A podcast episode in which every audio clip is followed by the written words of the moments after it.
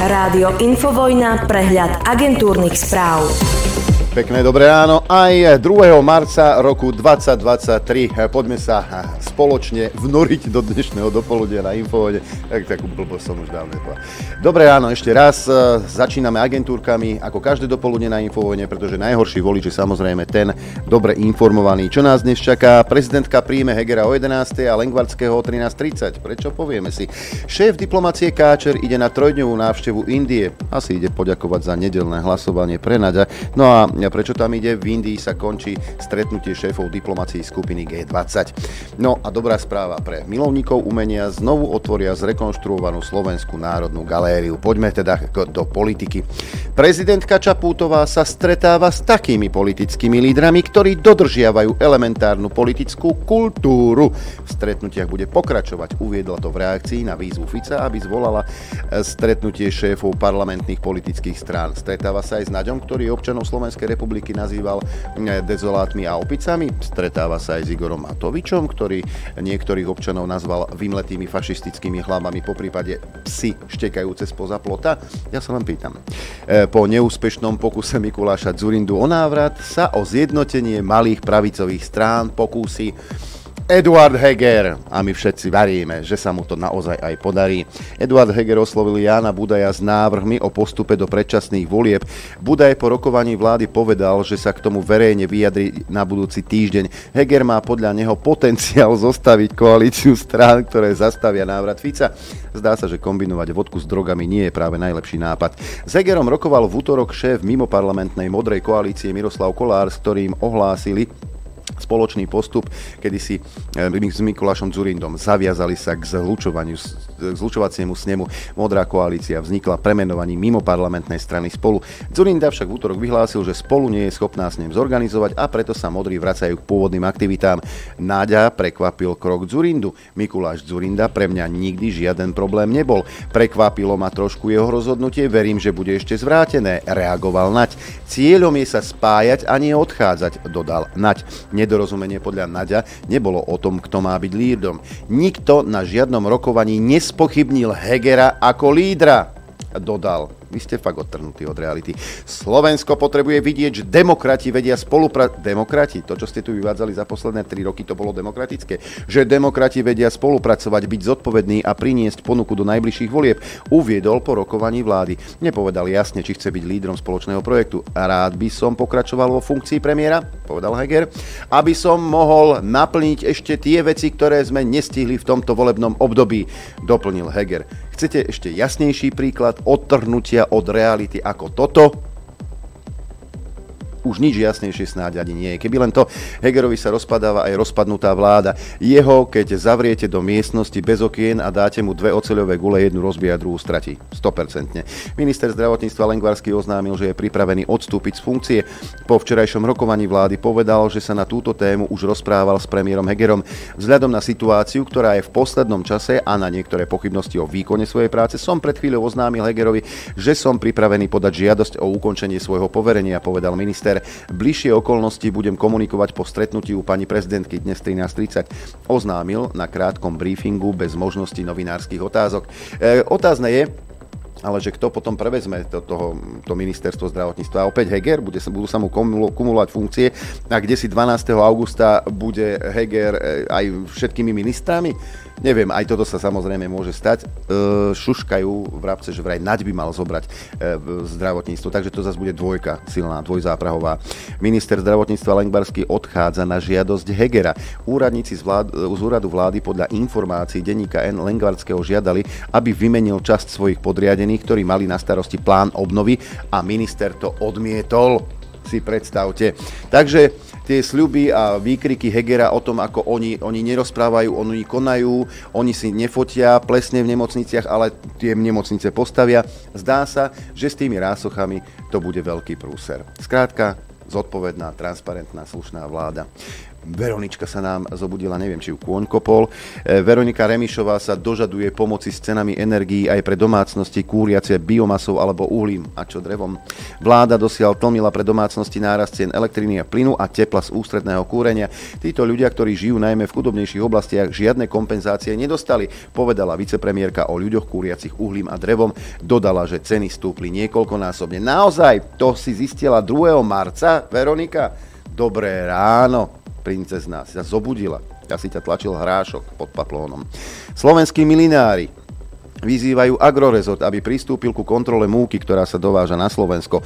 Vzhľadom na neprehľadnú situáciu, ktorá vznikla pre vojnu na Ukrajine, sa podľa slovenskej spoločnosti mlinárov totiž na spoločný trh Európskej únie dostáva ukrajinská múka otáznymi spôsobmi. Produkcia múky najväčšími producentmi z Ukrajiny v roku 2022 napriek vojne medziročne vzrástla o 14% Slovenské štátne orgány kontrolujú dovážanú ukrajinskú pšenicu zatiaľ bez väčších nálezov.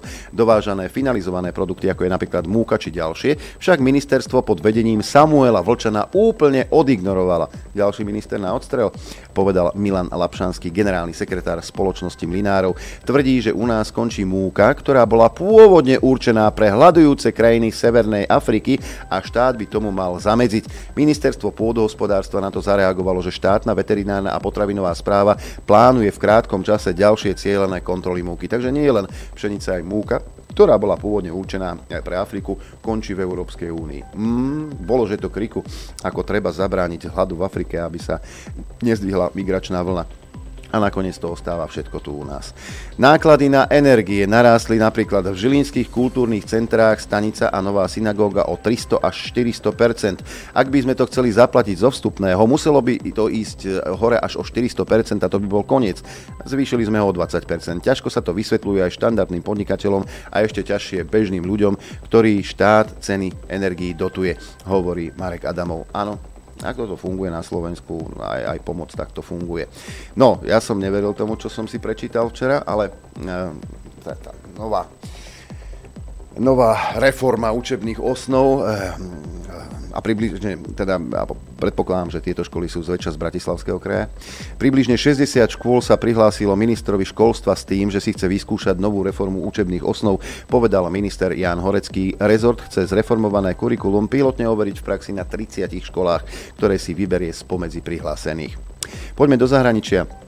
Spojené štáty americké ostro kritizujú izraelského ministra financií Bezaela Smotriča. Šéf krajine pravicovej strany náboženský sionizmus predtým vyzval na vyhladenie palestínskej dediny Huvára, na ktorú cez víkend zautočili radikálni židovskí osadníci. A ja sa teraz pýtam, keď USA ostro kritizujú izraelského ministra, či náhodou teda Spojené štáty americké nezačnú dodávať e, zbranie palestínčanom, tak ako dodávajú napríklad na Ukrajinu. Fides oznámil, že podporí vstup Fínska a Švédska do Severoatlantickej aliancie. Na čo najskoršiu ratifikáciu predtým poslancov vyzvala aj maďarská prezidentka Katalina Nováková. Strana Viktora Orbána má v parlamente viac ako dve tretiny kresiel. Srbsko nie je pripravené na uznanie nezávislosti Kosova ani na diskusiu o jeho prijatí do OSN, vyhlásil prezident Prezident Alexander Vučič dodal však, že je pripravený rozprávať sa o implementácii západného návrhu na normalizovanie vzťahov medzi Srbskom a Kosovom. Vučič aj kosovský premiér Albin Kurti v pondelok počas rokovaní o normalizácii, ktoré sprostredkovala Európska únia, súhlasili s návrhom, ktorý ešte minulú jeseň vypracovali Francúzsko a Nemecko. Vučič však vyhlásil, že kým bude vo funkcii prezidenta, nepodpíše žiadne priame ani nepriame uznanie Kosova, ako ani jeho členstvo v OSN. V najnovšom západnom návrhu sa vzájomné uznanie Srbska a Kosova, ako ani prijatie Prištiny do OSN spomínať nebude. Uvádza sa v ňom však to, že Srbsko prestane brániť prijaťu Kosova do medzinárodných organizácií. Plná implementácia takéhoto návrhu de facto povedie k uznaniu nezávislosti Kosova Belehradom. Rusko bude súhlasiť s predlžením dohody o vývoze obilia cez Čierne more iba vtedy, ak sa zohľadnia záujmy jeho výrobcov poľnohospodárskych produktov a hnojí, pokiaľ ide o ich neobmedzený prístup na svetové trhy. E, ten dnes obmedzujú sankcie. platnosť dohody vyprší 18. marca. Aktuálne o nej diskutoval ruský minister zahraničných vecí Sergej Lavrov so svojím tureckým kolegom na okraji zasadnutia skupiny G20 v Novom díli. Ruský polnohospodársky sektor pritom sankcie západu obzvlášť nepostihli, približuje Reuters. Na čo teda tie sankcie sú? Šéf americkej diplomacie sa na zasadnutí ministrov zahraničia G20 v Díli nechystá stretnúť ani s ruským, ani s čínskym kolegom. Nepredpokladám, že by som sa s nimi stretol, povedal Antony Blinken počas návštevy Uzbekistanu, odkiaľ zamieril do Indie. Blinken už v útorok v Kazachstane rokoval aj s predstaviteľmi ďalších stredoázijských krajín. Vláda prezidenta Bidena sa v regióne, na ktorý vojna na Ukrajine ekonomicky vplýva a kde je silný vplyv Ruska a Číny, snaží ukázať výhody spolupráce so Spojenými štátmi americkými. E, z histórie, len tak mimochodom, aké sú výhody spolupráce so Spojenými štátmi americkými.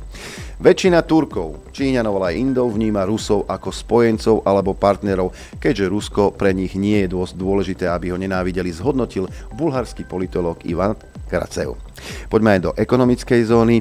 Náklady na dovoz zemného plynu do Nemecka sa v Lani zdvojnásobili na 74 miliard eur. Objem importu pritom klesol o 30% na 100 miliard kubických metrov, uviedol Spolkový úrad pre hospodárstvo a kontrolu vývozu BAFA. Nuž, dovoz bude oveľa drahší a doveziete oveľa menej plynu. Kto ho vie prečo? Však e, nie, niekto vám asi zbombardoval Nord Stream, odkiaľ ste mohli dostávať lacný ruský plyn, len aby vás donútil otočiť. Však ktože to bol? Ó, netuším. Britskí poslanci, a toto je, toto je tá, e, to farizejstvo západu, odporné pokritectvo.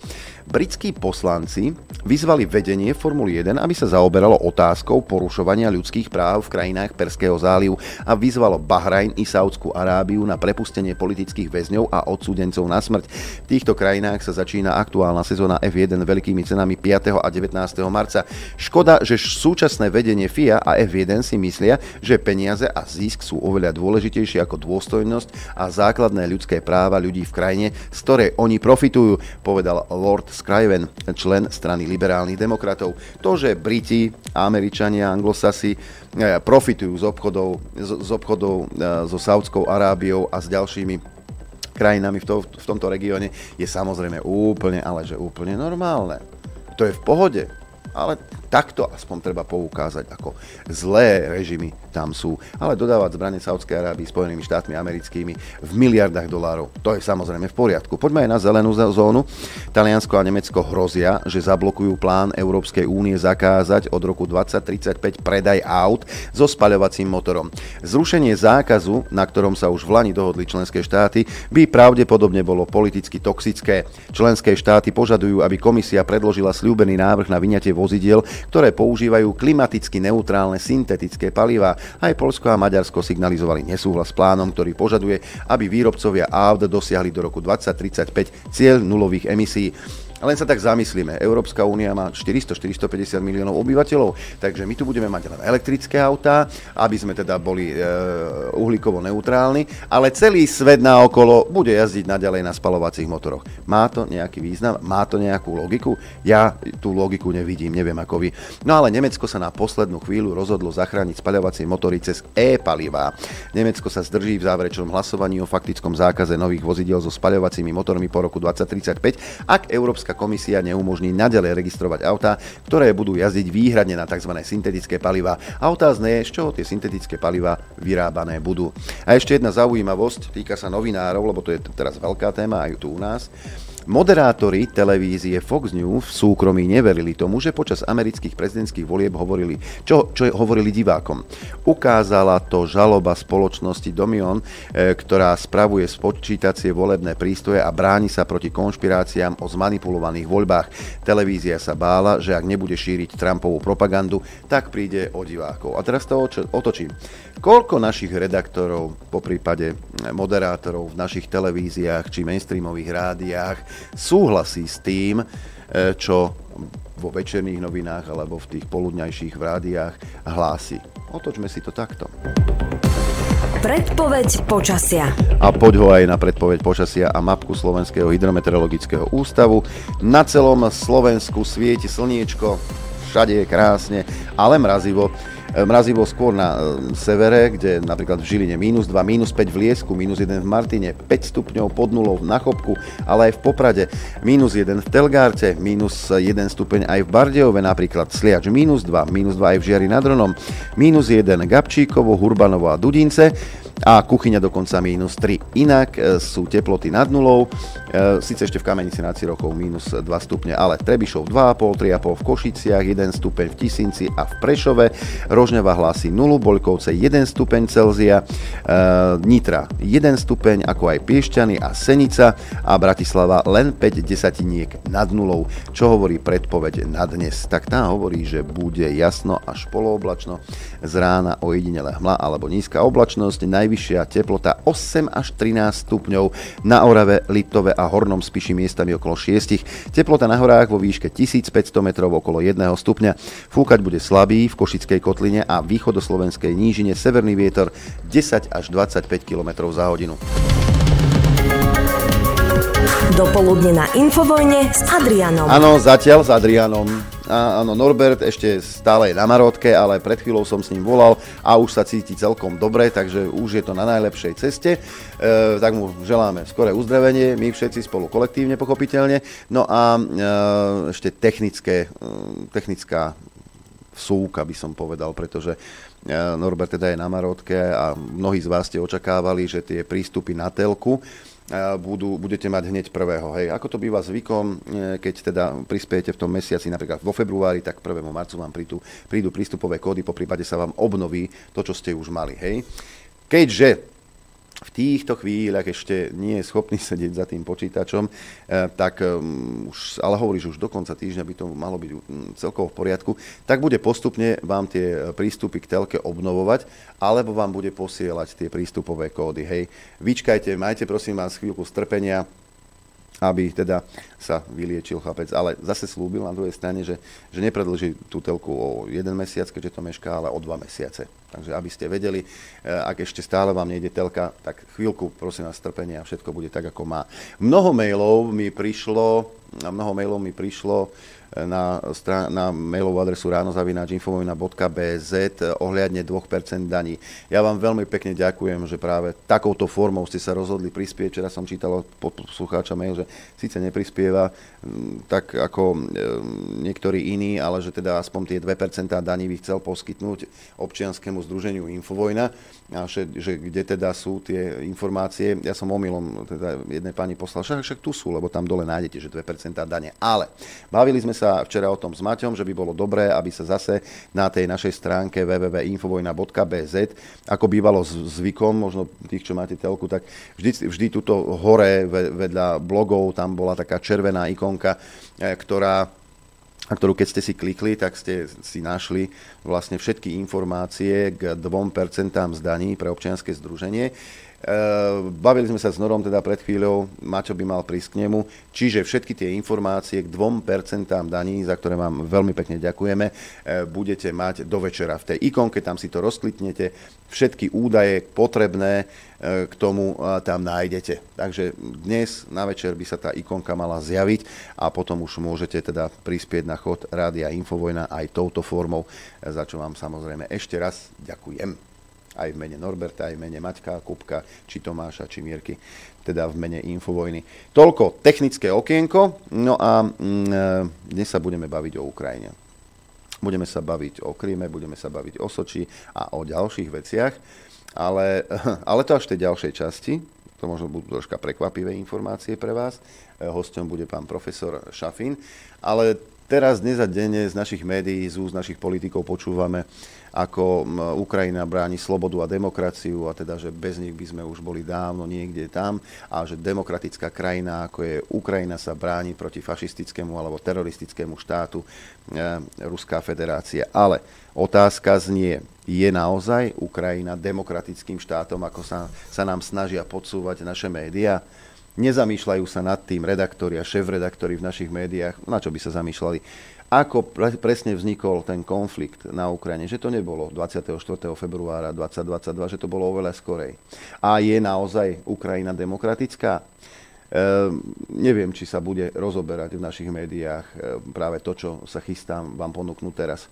Veľmi pekné zhrnutie a ja sa nehrám na múdreho ani na inteligentného. Nie je dôvod, nie je dôvod ale sú veľa múdrejší, sčítanejší a ľudia a ľudia, ktoré si oveľa viacej pamätajú a vedia to zhrnúť do článku, ktorý nám pomôže pochopiť, čo sa na Ukrajine deje. E, takým človekom určite je Eduard Chmelár. Tak sa poďme pozrieť, či tá Ukrajina naozaj demokratickou je. Len málo Ukrajincov venovalo celý svoj život boju za ľudské práva, tak ako Volodymyr Čemeris. Už v roku 1988 založil Ukrajinskú Helsinskú asociáciu, prvú ľudskoprávnu organizáciu perestrojkového obdobia.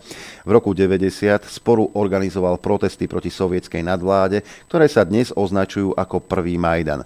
V rokoch 2000 až 2001 viedol protestnú kampaň Ukrajiny bez Kučmu, ktorá požadovala odstúpenie prezidenta Leonida Kučmu potom, čo boli zverejnené nahrávky, z ktorých vyplývalo, že tento politik bol zapletený do únosu a vraždy novinára Gondadzeho. Rozsiahle protestné akcie ukončil v noci z 8. na 9. marca 2001 násilný zásah milície a hromadné zatýkanie demonstrantov. K oranžovej revolúcii v roku 2004 bol však Volodymyr Čemery skeptický a upozorňoval priateľov, že nie je spontánna, ale riadená zo zahraničia.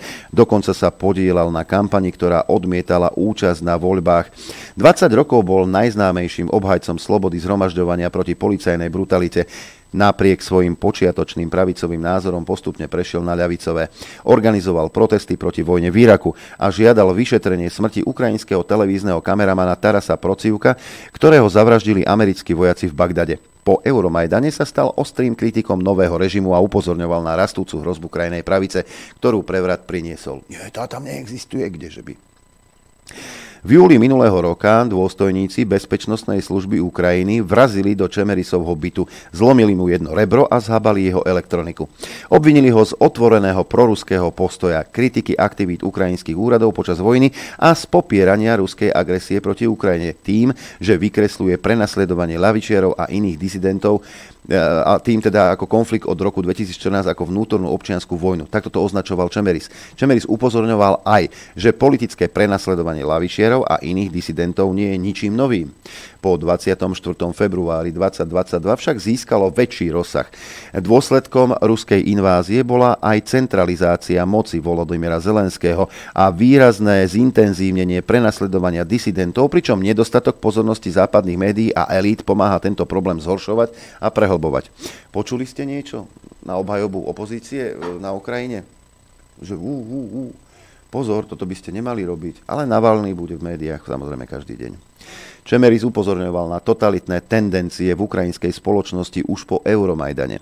Tvrdí, že prenasledovanie, väznenie oponentov a cenzúra sa stali na Ukrajine každodennou realitou. Represie voči kritikom režimu sa stali vďaka nezáujmu západu spoločensky priateľnými. Vražda novinára Olesa Buzinu, ktorý vystupoval proti oranžovej revolúcii i proti Euromajdanu. 16. apríla 2015 ho pred jeho domom v Kieve zastrelili a prípad dodnes zostal nevyriešený, alebo upálenie desiatok ľudí v Odese 2. mája 2014 sú v prejavoch ukrajinských vlastencov ospravedlňované. Volodymyr Čemeris dokumentoval, že len za prvé dva roky konfliktu na Dombase bolo trestne stíhaných viac ako 100 novinárov. Novinári, počujete? Prečo nekričíte? Naši novinári, slovutní. Prečo nekričíte? Blogerov, ale aj radových občanov pozatvárali, ktorí vyjadrili svoj názor na vojnu. Výraz občianská vojna sa stal na Ukrajine nežiadúci. Každý kritik režimu je označovaný za nepriateľa, ktorý vedie proti Ukrajine hybridnú vojnu, pričom pod túto nálepku bolo zahrnuté úplne všetko, od bojových akcií na východe až po nepríjemné články v New York Times.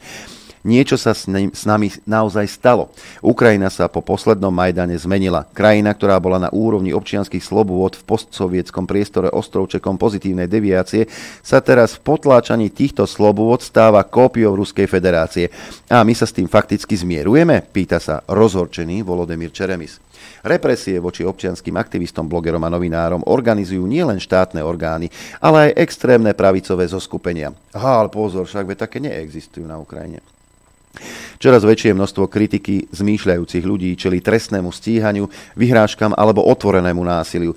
Kritickým médiám sa odnímajú licencie, zakazujú sa dokonca niektoré filmy a v nejednom prípade nacistické a rasistické zoskupenia sami organizujú útoky na štúdia televíznych staníc, napríklad Ukrajina alebo Inter, alebo na účastníkov protivojnových zhromaždení, dokonca i na akcie LGBTI komunity, a to bez zásahu polície.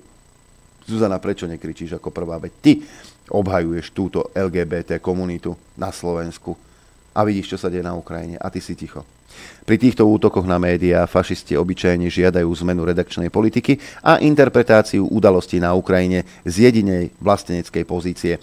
Výsledkom býva strach, autocenzúra a ustupovanie ľudí od verejného vystupovania. V priebehu rokov 14 a 15 parlament vložil do trestného zákonníka osobitnú časť pod spoločným názvom Zločiny proti národnej bezpečnosti. E, nepripomína vám to niečo? Nejaká analogia so Slovenskom? Nový režim sa poistil proti možnej vzbure tým, že každú aktivitu, verejné vystupovanie či rozširovanie materiálov, ktoré vyzývajú k zvrhnutiu súčasného zriadenia, klasifikuje ako trestný čin, za ktorý hrozí za, za ktorý hrozí odňatie slobody v trvaní 15 rokov nepodmienečne.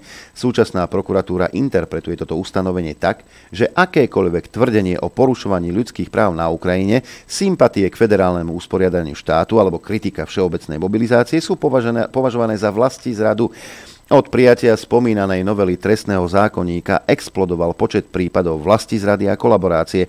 Podľa údajov generálnej prokuratúry bolo v období 14 až 21 zaznamenaných 663 trestných konaní vo veci vlasti zrady. Len za rok 2022 ich počet narástol na 1062. Počet trestných činov kolaborácie dosiahol takmer štvornásobok 3851. Obvinenia z vlasti zrady a kolaborantstva sú väčšinou vymyslené a používajú sa ako forma politickej represie bez akéhokoľvek dôkazu. Volodymyr Čemeris je presvedčený, že tieto mechanizmy potláčania slobody prejavu, zhromažďovania a spolčovania už vykazujú znaky totalitarizmu, tak ako si ich opísala vo svojom diele Pôvod totalitarizmu eh, Hanach Arentová. Čeremis nie je jediný prominentný e, ľudskoprávny aktivista, ktorý čelí prenasledovaniu. 10. marca minulého roka vtrhli ozbrojení dôstojníci SBU do bytu jedného z najznámejších ukrajinských spisovateľov, básnikov, satirikov, publicistov a televíznych moderátorov, 70-ročného ťažko chorého Jana Taxiura, prevrátili eh, mu v byte nábytok hore nohami, zhábali všetky jeho peniaze a odvliekli ho bez vznesenia obvinenia na neznáme miesto. Trvalo dva dni, kým jeho rodina zistila, kde sa nachádza. Taxiur sa previnil tým, že sa vysmieval z prezidenta Zelenského. Vede satirik, je to jeho povolanie. Bránila ho jeho dcera Mária, pričom pripomenula, že Taxiur kritizoval všetkých prezidentov a jeho satíre neušiel ani Vladimír Putin, Joe Biden, oligarchovia či ukrajinskí fašisti. To je predsa niečo, čomu by mal bývalý komik Zelenský Zelenský rozumieť. Otázne je, či je bývalý komik Zelenský. Podobnou tortúrou prešiel aj ukrajinský opozičný novinár a pacifista Ruslan Kocaba, ktorý v roku 2015 označil útok Kieva na Donbass za bratovražednú občianskú vojnu a nabádal na odpor proti brannej povinnosti, za čo bol obvinený z vlasti zrady odsúdený na 3,5 roka väzenia a konfiškáciu majetku. Amnesty International ho vyhlásila za väzňa svedomia a vyzvala na jeho okamžité prepustenie. Počuli ste takéto meno v našich médiách ako Ruslan Kocaba? Na Markíze v denníku N. Písal o tom Šoltes, písal o tom, čo ja viem, niekto, Todova alebo Vagovič. O Navalnom píšu v denníku Sme takmer každý deň, ale o Ruslanovi Kocabovi by ste počuli asi márne. Však v tejto súvislosti Amnesty International spomenula reťazec záhadných úmrtí, ktoré požaduje dôsledne vyšetriť. Okrem spomínaného novinára Olesa Buzinu boli zastrelení aj bývalý krajský župan Oleksandr Peklušenko, exposlanec Stanislav Melnik a bývalá šéfka fondu štátneho majetku Valentina Semeniuk Samonsenková. Michailo Čečetov, bývalý predseda Janukovičovej strany regiónov, údajne vyskočil z okna svojho bytu na 17. poschodí. Serhia Valtera starostu v juhovýchodnom meste Melitopol našli obeseného rovnako ako aj Olexia Kolesnika, bývalého šéfa Charkovskej regionálnej vlády. Deň po Walterovej smrti našli v garáži telo Alexandra Bordiua, bývalého zástupcu šéfa polície v Melitopole. Politolog Ivan Kačanovský z Otavskej univerzity tvrdí, že Zelenský zneužil ruskú inváziu ako zámienku na odstránenie väčšiny politickej opozície a potenciálnych rivalov o moc na upevnenie svojej do značnej miery nedemokratickej vlády. Len krátko pred minuloročným udelením Sacharovovej ceny za slobodu myslenia, náročky to treba zvýrazniť, za slobodu myslenia, statočnému ukrajinskému ľudu reprezentovanému Volodymyrom Zelenským, ukrajinské súdy definitívne zakázali činnosť 11 opozičných strán, ktoré označili za proruské. Ukrajinský sociológ Volodymyr Iščenko, pôsobiaci v Inštitúte východoeurópskych štúdí v Berlíne, upozornil, že to tak nie je a že tento termín sa začal po Majdane zneužívať na diskreditáciu všetkých politických síl, ktoré sú buď za neutralitu a suverenitu Ukrajiny, alebo tých, ktoré sú na západe označované ako ľavicové. Všetky zakázané strany, strany kritizovali prozápadné, neoliberálne, ale aj nacionalistické smerovanie Ukrajiny, ktoré dominuje tamojšej politike od prevratu v roku 2014, no v skutočnosti neodráža rôznorodosť ukrajinskej spoločnosti. Čím je, čím je Zelenský silnejší, tým viac sa podobá na diktátora. Keď zakázal činnosť hlavných opozičných síl na Ukrajine, zároveň oznámil zlúčenie všetkých televíznych kanálov do monopolnej štátnej televízie a vyhlásil jednotnú informačnú politiku. Podrobnejšie som o zákaze opozičných strán písal aj inde, píše Chmelár. Všetky opozičné osobnosti, ktoré predtým podporovali mierové riešenie konfliktu s Ruskom, buď utiekli, alebo sú vo vezení, upozorňuje novinár Ruslan Kocaba.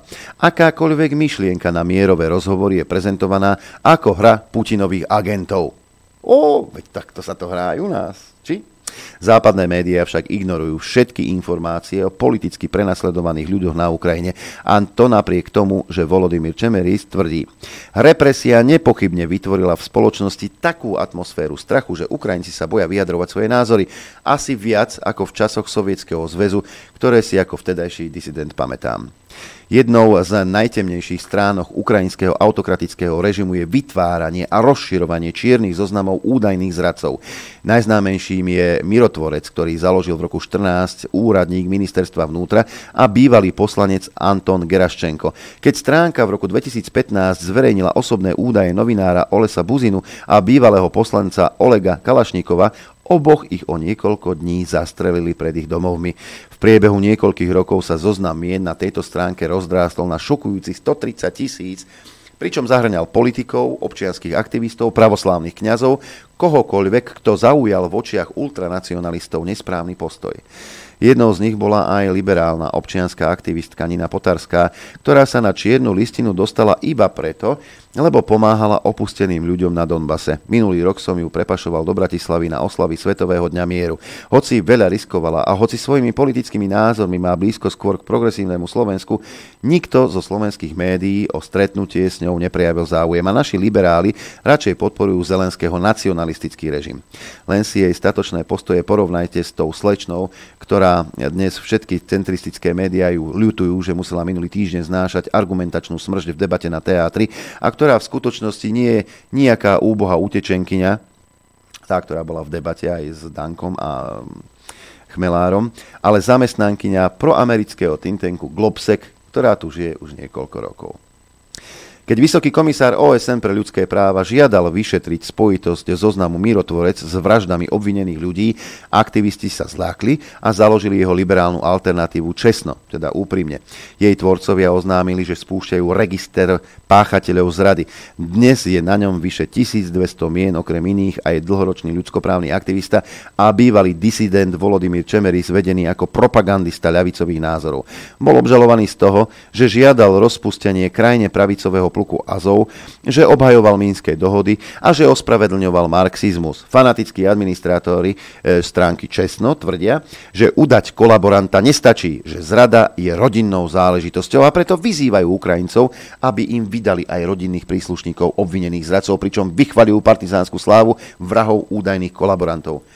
Človek, striasajúci sa hnusom nad takýmito ľudskými hienami, by si pomyslel, že toto nemôže nikto normálny podporovať. Omyl. 42% finančných prostriedkov za rok 2021 získalo čestno od smutne známej nadácie pre demokraciu, napojenej priamo na rozpočet Kongresu Spojených štátov amerických. Aké prekvapenie. Záver je hádam jasný. Ukrajina je znepokojujúco nedemokratický štát, ktorý v takejto podobe európske demokracie nemôžu prijať medzi seba.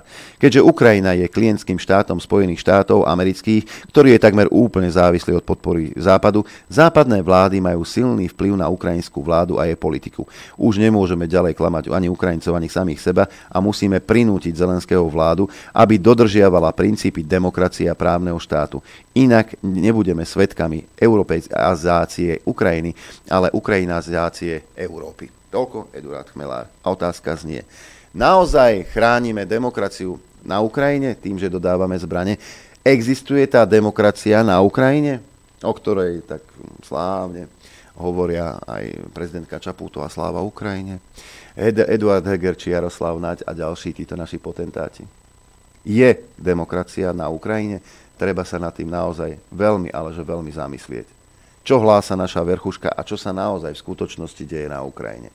Ale budú vás presviečať o tom, že na Ukrajine sa bráni demokracia, kde sa vypínali opozičné médiá, ruskojazyčné weby, ruskojazyčné noviny. E, mizli ľudia, len tak zmizli jednoducho. Kopec ľudí, stovky ľudí, e, tých, ktorí nesúhlasili s režimom, tak jednoducho zmizli.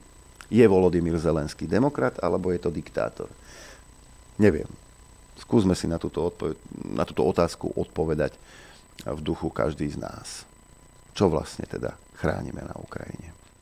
Tak som rozmýšľal ešte nad tým textom, ktorý som citoval v tom predchádzajúcom vstupe. Inak dobré ráno vám prajem všetkým. E, teda aká tá, a, ako tá demokracia kvitne na tej Ukrajine, o tom, ako sa zakazujú opozičné názory, ako sa príjmajú zákony, ktoré majú zavrieť ústa kritikom, po prípade opozičníkom nepreferujú náhodou Naď Heger či Čaputová a im podobný práve takýto štýl demokracie? Zakázať hovoriť tým eh, druhým niečo iné, ako hovoríme my a tým vraj oslabovať dôveru v inštitúcie? To len taká otázka. Eh, k tomu nasledujúcemu rozhovoru ku mne sa dostali určité, určité informácie, určité určité videá, po prípade články, ktoré poukazovali na Krym troška v inom svetle. A práve preto som prizval pána Šafina do našej e, relácie. Dobré ráno, pán profesor. Pozdravujeme na východ republiky. No, dobré ráno prajem, dobré ráno, Mari, e, Adrián. Dobré ránko. Pán profesor, aby sme to troška uviedli do témy, ja tu mám krátke trojminútové video pána Siručeka, e, ktorý e, vysvetľuje, ako to s tou Ukrajinou je. My si ho vypočujeme a potom e, budeme na túto debatu, na, na túto tému debatovať. Poďme na to. To je e, veľmi dlouhá historie. Ako to je s tým Krymom? E, ktorá sahá e, prsty v tom má americká židovská organizace Joint a její e, předseda a ředitel pro její evropskou sekci. Protože oni přišli s ideou, e, že by Krym a část pobřeží od Oděsy po Soči e, byl autonomní židovský stát. Tam se jim dálo to jednak výhodný, jednak prostě takový obyvatelstvo bylo smíšené a tak dále.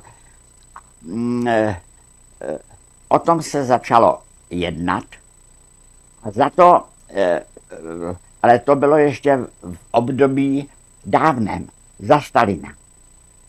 A nabízeli za to okamžitě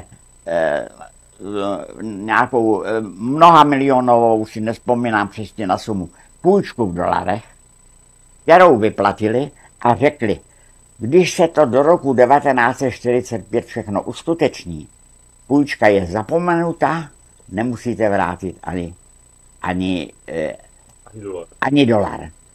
Eh, eh, proto například eh, eh, Stalin mimo jiné vysídlil krymský Tatary, jestli si vzpomínáte na tu historii do Ázie, aby uvolnil místo. Protože on s tím počítal. To bylo v době, kdy ještě Stalin počítal s tím, že uh, židovský stát bude na jeho straně, na, na straně ano, té, ano. Té... Pak židovský stát vznikl až u Vladivostoku, že to už je jiná kapitola a nerealizovalo se to.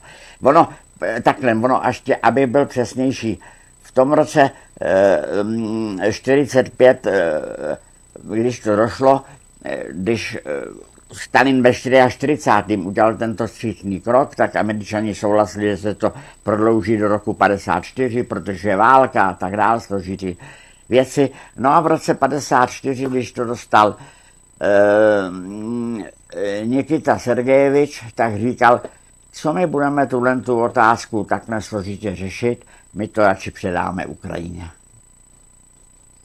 Takže to bylo vlastně neřešme problém, zjednodušme si problém, vykašleme se vykašleme na to. se na to. A, a takhle, takhle, takže e, proto dostala Ukrajina ten Krym. Jo, a oficiálně se to dá, dávalo jako, že je to v systému výročí znovu sjednocení Ukrajiny s Ruskem, což opět je lež, protože žádný znovu sjednocení nebylo. Ukrajina s Ruskem nikdy nebyly sjednocení. A priznám sa, že keď som si vypočul, pán profesor, e, tento, e, to, ten, tento úryvok, tak sa mi zdvihlo obočie, lebo sa hovorím si, však toto, toto som ja nikdy, nikde nepočul takéto, veď toto akože čo, čo má. Tak a prečo neosloviť pána profesora Šafina, e, hlava mapa, ktorý sa v histórii tejto oblasti vyzná asi najlepšie na Slovensku, však áno. Je na tom čosi pravdy, pán profesor? No, to, čo hovorí tento pán, je pravdou a je to, viete, ako v histórii, v histórii je to tak, že sú veci, ktoré sú oficiálne sankcionované, stávajú sa súčasťou učebníc dejín a proste študenti sa z nich učia na, dej, na dejepise alebo na štúdiu histórie na jednej strane a potom na druhej strane sa to stáva v podstate štátnou ideológiou. No a ľudia si myslia, že veci sa stali presne tak, ako sú opisované v týchto knihách. Lenže my vidíme, že v týchto ofici- pri, popri týchto oficiálnych dejinách tu existujú rôzne alternatívne verzie od celkom dôveryhodných, respektíve zaujímavých, až po úplne fantastické. Takže v tom sa treba niekedy dosť opatrne pohybovať v tomto priestore, aby človek neupadol do nejakých nezmyslov ale, alebo fantázie, ale pri tomto uh, rozprávaní som si spomenul na to, čo naozaj sa dialo potom, ako vzniká Ukrajina v, roku, na, v zime v roku 1917, e, to znamená po tej e, februárovej revolúcii, 23. februára 1917. Vieme, že tam bol ten, tá, tá vzbúra robotníkov, do toho prichádza potlačenie, armáda sa pridáva na stranu robotníkov. 2. marca údajne dochádza k abdikácii cára Mikuláša II., ktorá ináč, ako píše jeden, Ukraj, jeden ruský historik s gruzinskými koreňmi, Mutatili Peter, vraj nikdy nebola rozsiahlu knihu k tomu napísal, mám ju stiahnutú v pdf-ku z internetu, som si ju prechádzal a jeho argumenty sú úplne logické. Hovorí napríklad, že ten dokument bol podpísaný ceruzov a nie perom a už toto vyvoláva pochybnosti, tak vážny dokument, že ruské cárstvo, ktoré bolo dedičom starorímskeho cisárstva, preto lebo bol prvý Rím, druhý Rím bol Konštantinopol, keď padol druhý Rím Konštantinopol, presne v tom istom roku 1453 veľmi kultivovaný mysliteľ Pavol Tversky formuje ideu tretieho Ríma Moskvy ako tretieho Ríma, no a neskôr o, o trošku viac ako polstoročia neskôr, zhruba o 70 rokov, mních Filofej píše svoje znamenité listy o tom, že Moskva je tretí Rím a štvrtého už nebude. Ale má to eschatologický charakter, to nemá utopický charakter, že teraz to bude nejaká nadnárodná svetová ríša, ktorá zabezpečí totálny blahobyt pre všetkých obyvateľov na tejto zemi, ktorí sa jej podriadia. Bolo to presne opačné. No a zrazu cár z tohto vychádza s tým, že by mal podpísať to, tento dokument iba perom. No, takže to len nám tohto podpisu. No a potom, ako vieme, nakoniec je tu oktobrová revolúcia, uh, podľa julianského kalendára teda bola v novembri. No a e, zvodnutie cárskeho režimu a začína sa formovať Ukrajina ako štát. A pamätám si, že keď som o týchto udalostiach čítal, tak som sa tam dočítal aj o tom, že krátko na to boli vyvíjane tlaky okolo roku 22, 1922 na to, aby naozaj ten Krím sa stal súčasťou, súčasťou vlastne budúceho ako keby obnoveného chazarského kaganátu alebo chazarie. Treba ešte povedať k tomu to, že prakticky Ukrajinu, ktorá dovtedy v týchto hraniciach, ako ju poznáme dnes, vlastne neexistovala, ani neexistovala pod týmto pomenovaním, bolo to, bolo to Malorusko, tak táto Ukrajina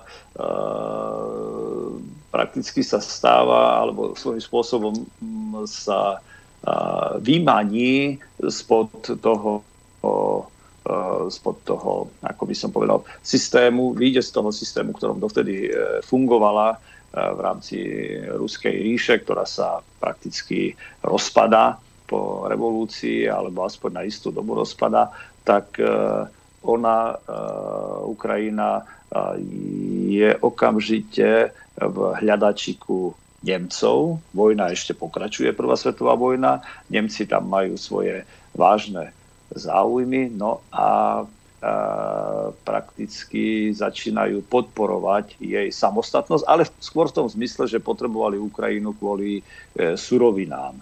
Takže to, e, tú štátnosť, ktorú dneska poznáme ako ukrajinský štát alebo Ukrajinu, e, tak táto sa objavuje e, prakticky v, na konci prvej svetovej vojny a objavuje sa do veľkej miery aj z milosti samotných Nemcov, ktorí, hovorí, majú tam svoje vlastné záujmy a ustanovujú tam svoju, svoju ich v podstate panáčikov na čele s historikom Michailom Gruševským, ktorý bol historikom na Lvovskej univerzite mm-hmm. a napísal sedem zväzkové dejiny ukrajinského národa, kde hovorí o tom, že skutočným dedičom Kievskej Rusy je ukrajinský národ a nie Rusi, e, lebo tí sú považovaní za takých takmer poloaziatov a tak ďalej. Takže e, na základe toho sa stáva tento Michail Hruševský alebo Gruševský sa stáva e, prakticky vodcom ukrajinského národa, akýmsi intelektuálnym vodcom. No a tak sa hlavným dnes... ideológom, dalo by sa povedať. Takým hlavným, ako hlúpy človek to nebol, alebo poznamenaný istými predsudkami, no a E, tak sa to ťahne de facto celý ten 18. rok, rok 1918, lebo ako hovorím, vojna ešte pokračovala. Bolševici, teda Nemci si mysleli, že rýchlo uzavrú mier, e, breský mier s, s bolševikmi, lenže problém bol v tom, že bolševici zrazu sa ukázali ako trošku nezlobní a nechceli, ísť na, na, nechceli pristúpiť na tie podmienky, ktoré im ponúkali e, vtedajší nemeckí de facto okupanti, ale ako prvý to podpísali vlastne títo Ukrajinci 27. januára 1918, až potom o mesiac neskôr e, bol tento breský e, mier podpísaný aj tou bolševickou vládou, lenže e, nakoniec 28. apríla 1918 vtrhli nemecké vojska alebo armáda do tohto sídla, to bol nejaký dom kultúry alebo takéto niečo, kde odvolali túto vládu, potom tam ustanovili svojho nového Eh, človeka, ktorým bol eh, bývalý cársky dôstojník, ktorý bol známy svojou takou silne proukrajinskou pozíciou. Ešte k tomu poviem toľko, že Nemci robili veľmi šikovnú politiku. Oni v podstate postupovali v tých krokoch, ktoré kedysi začal von Bismarck a de facto začali robiť takú propagandu alebo, alebo nejakú informačnú vojnu medzi e, zajacami z ruskej cárskej armády a hlavne tých, ktorí pochádzali z Ukrajiny, ich si vyčlenovali no a začali ich svojím spôsobom podporovať tak, aby dosiahli svoj cieľ. No a e, tých potom púšťali domov ako istých e, svojich agentov, ktorí sa mali postarať o to, aby, aby sa podarilo dosiahnuť ten výsledok, ktorý potrebovali. Ale de facto oni nechceli až, až úplne samostatnosť Ukrajiny, oni chceli predovšetkým jej nerastné bohatstvo. Takže tam odchádzali vagóny s potravinami, e, s e, uhlím a tak ďalej e, do Nemecka jeden za druhým a taktiež potrebovali aj nejakú, nejakú teda pracovnú silu. No a keď to s Hruševským nevyšlo, tak potom dali tohto dôstojníka Pavla Skoropackého, myslím, že sa volal. A keď to nakoniec nevyšlo ani s ním, tak potom sa stal Petlúra. Ale to už koncom roku 1918, 11. novembra bol podpísaný mier, ukončená prvá svetová vojna. No prichádza e, dohoda mocnosti, Versailleská, no a Nemecko je postavené na kolena a vznikajú štáty, ktoré predtým v týchto hraniciach neexistovali a to je predovšetkým Polsko, vzniká Československo a vzniká Ukrajina, ale ešte nie v tej dnešnej podobe, ako ju poznáme. Do tejto sa dostane až potom vďaka výsledkom druhej svetovej vojny, keď Stalin pričlení treba tú podkarpatskú Rus, ktorá bola súčasťou Československa a pričlení aj tie východné oblasti Ukrajine. Takže takto sa formuje de facto dnešná Ukrajina. V, pri jej e, formovaní veľmi vážnu úlohu zohral práve Vladimír Ilič Ulianov Lenin. Ten proste uh, si uvedomoval význam tejto E, štátnosti e, pre e, vlastné alebo aj tie záujmy revolucionárov. A, a ďalším, ktorý zohrával veľmi vážnu úlohu, ešte vážnejšiu ako samotný Lenin, lebo ten, ako vieme, čo skoro zomrel v 24.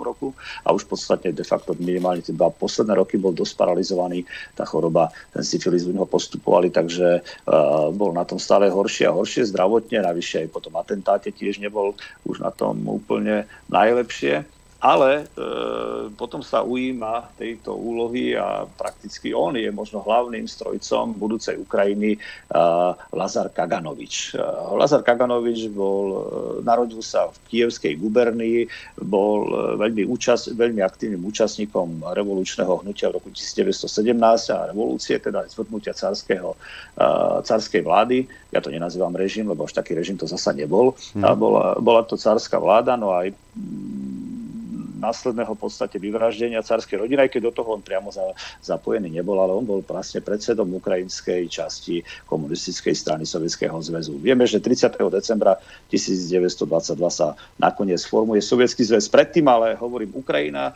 to, sa, to bolo územie, ktoré ktoré vyzeralo ako nejaké Mexiko takmer, ako úplne divoko. Tam rôzni tí mačovia sa zmocňovali tých území, atamani si to rozdelili, uh, boli tam tri také hlavné skupiny, to bol ataman Grigoriev, uh, Nestor Machno a Marusia, uh, Marusia, no teraz si nespomínam na jej priezvisko, tí boli e, Nikiforová. No Marusia Nikiforová, uh, oni si vytvorili vlastné, vlastné doslova armády, do, ktoré potom rabovali tie oblasti, ovládali ich, doslova to boli také také polomafiánske, polodobrodružné skupiny, ktoré naozaj mohli pripomínať divoký západ 19. storočia alebo ešte aj skôr. No a oni, oni si to, a títo rôzni atamáni do toho, ataman Krasný, ktorý spolupracoval, e, Kozák, ktorý spolupracoval s, Nem, s Nemcami, tí všetci sa potom pustili do e, bojov medzi sebou, rabovali vlaky, napríklad tam myslím, že 500 vagónov narabovali len v Odese, e, tá skupina Machnova a potom e, mali rôzne fantastické plány, ako tá Marusia Nikiforová plánovali, že nazhromaždia si okolo dvoch tón výbušnín a potom, keď bude 7. novembra výročie Veľkej oktobrovej socialistickej revolúcii, ako sme ju kedysi nazývali. Takže vtedy zvrhnú z lietadiel bomby na Červené námestie a všetko to tam vyhodia do povetria. Čiže to sú podobné myšlienky, ako počujeme zaznievať aj z úst dnešných ukrajinských politikov. Aj slovenských. Pres aj slovenských. No, slovenských tiež, slovenských tiež, dobrodruhov. No a takže jednoducho tá Ukrajina sa formovala pri, za takýchto veľmi zložitých podmienok. Ono nakoniec, ešte aby som nezabudol k tomu Krymu, v Ukrajinci požadovali vtedy, respektíve tá vláda Hruševského, Gruševského a potom aj Skoropackého a nakoniec aj Petliuru, ale hlavne tá prvá Ukrajinská rada, tak oni de facto chceli, myslím, že 5 takýchto guberní oblastí, tam to bola Kievská, Podolská, Černigovská, e, Volinská a ešte jedna, ten názov si už teraz e, e, si presne nepamätám. Viem, že ich bolo 5, ale do toho vôbec nespadal napríklad Cherson, nespadal ten Severný Donetsk, nespadal to Zaporožie, tak nespadal uh, Tavrida, to znamená tá východná časť Chersonu a, a už vôbec sa nehovorilo o Kryme. Otvorene jeden z tých ukrajinských vyjednávačov povedal, že Krím sú Nemci proste na Krím majú záľud Nemci. To bolo v roku 1918. A to je jednoznačné. Ich ostatné, ostatné územie Nemcov nezaujímalo iba Krím. Lenže okrem Nemcov na záľusk na toto územie mali aj iní. No a vlastne vtedy sa objavuje aj tá idea, že by sa tam vytvorila znovu ako keby Novochazárska ríša, aj keď nebolo to pod týmto názvom. A to, čo spomínal tento pán pred chvíľou, ktorého si púšťal, že proste vytvoriť tam akúsi autonómnu republiku, alebo respektíve obnoviť tú chazárskú ríšu, vytvoriť nejakú novú chazárskú ríšu, hoci treba nie pod týmto pomenovaním. No a e, tento proces aj potom e, začína akoby vstupovať do, mm, akej, do akejsi platnosti a je spojený s tým, že ten Krím, aj, aj samotný Cherson, eh, alebo pôvodne to bolo nazývané Taurida, preto lebo Krím je od eh, tatárskeho pomenovania Quirim, tak eh, tento Krím, tento Krím má pre isté skupiny ľudí doslova mystický význam. Pamätám si, že pred 4, 4 rokmi, asi 4 roky naspäť som prekladal jeden článok, ktorý sa volal zhruba alebo ktorý znel zhruba tak, že po obsadení Krymu bude druhý príchod Krista a začne apokalypsa. Nejako takto sa nazýval. A, áno, áno. A tento článok vyšiel, vyšiel v izraelských novinách Chárec. A, no hovorím, bolo to v roku 2019, ja som ho posielal kamarátovi do jedných novín, ktoré on teda tam vydáva, respektíve prispieva, ale, ale on to asi, myslím, že to nepublikoval vtedy radšej. No a vtedy istý dopisovateľ izraelských novín odhalil akési paralely medzi tými udalosťami na Ukrajine, ktoré prebiehajú a biblickými prorostvami o konci sveta. No, on hovorí apokalypse. o tom, že Áno, áno, áno, apokalypse.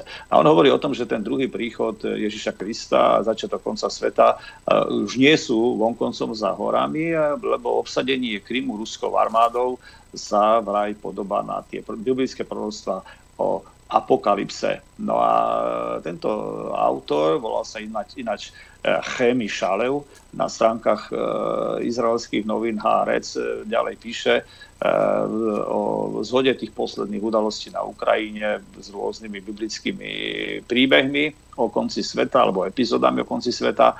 No a pritom obratil svoju pozornosť predovšetkým na dejiny národov Goga a Magoga, ktorých e, útok alebo nájazd otrasie celým svetom pred tou parúsiou alebo pred druhým Kristovým príchodom, čiže na konci dejín. No a zároveň tam uvádza, že ešte antický historik e, židovského pôvodu Jozef Flavius, ktorý žil v prvom storočí kresťanskej éry a opísal e, židovskú vojnu spôsobom takým, že ani jedna kniha o vojne z antiky sa tomuto nevyrovná. Aj napísal ešte dielo židovské starožitnosti, výborné dielo, vlastný životopis a apológia to sú štyri také jeho známe diela, no ale on, tento antický historik Jozef Flavius sa domnieval, že Magog to sú zeme skýtov, čiže dnešnej Ukrajiny, teritorium dnešnej Ukrajiny spolu s Krymom.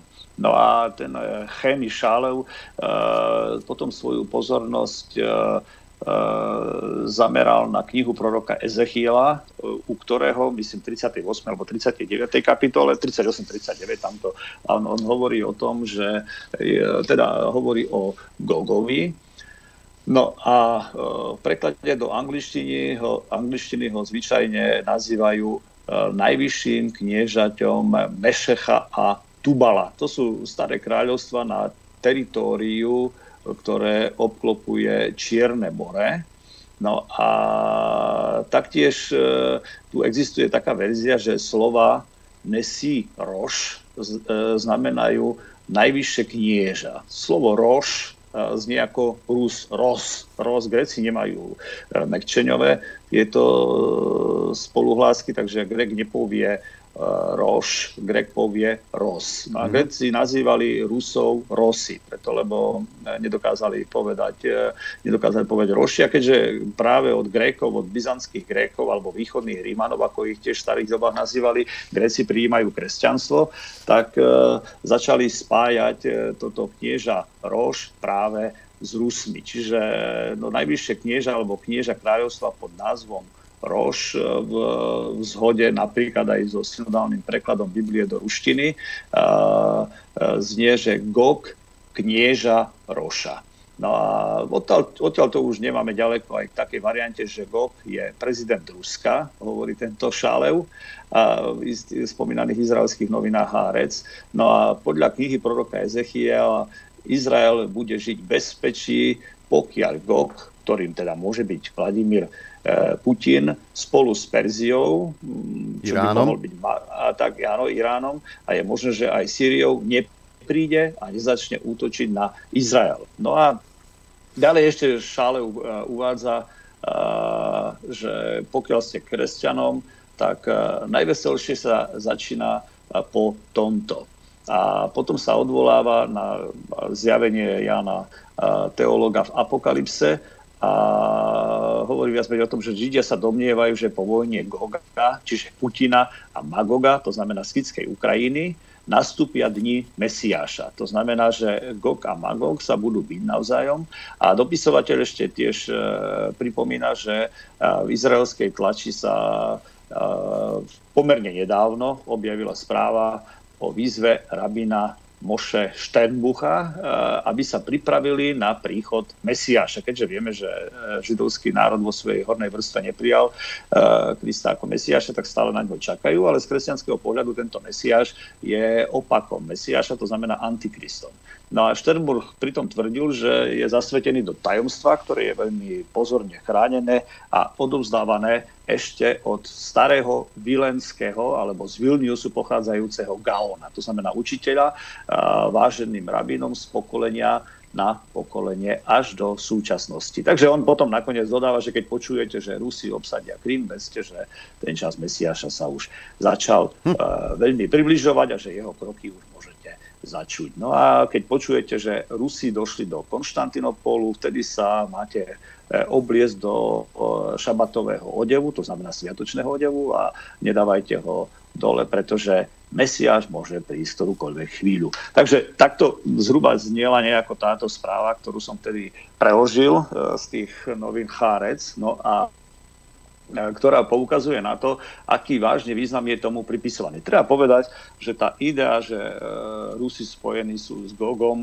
a, a, a potom e, väčšinou pripájali Magoga potom už k Číne, ale v tej dobe tomu ešte tak nebolo. V Čína v 19. storočí bola v plienkach, tak v tej dobe v 19. storočí pred vypuknutím Krymskej vojny v roku 1853 práve Angličania alebo Briti, britské impérium, e, začalo vyťahovať e, cez svojich e, teológov, začalo vyťahovať myšlienku alebo vyzdvihovať myšlienku, že Rusko je ten Gog, a, ohrozuje ten slobodný svet, ktorý je akoby svetom rízo kresťanským, keďže Anglicko ešte nebolo v tom stave, v akom je dnes. Takže uh, už vtedy, v 19. storočí, v polovici 19.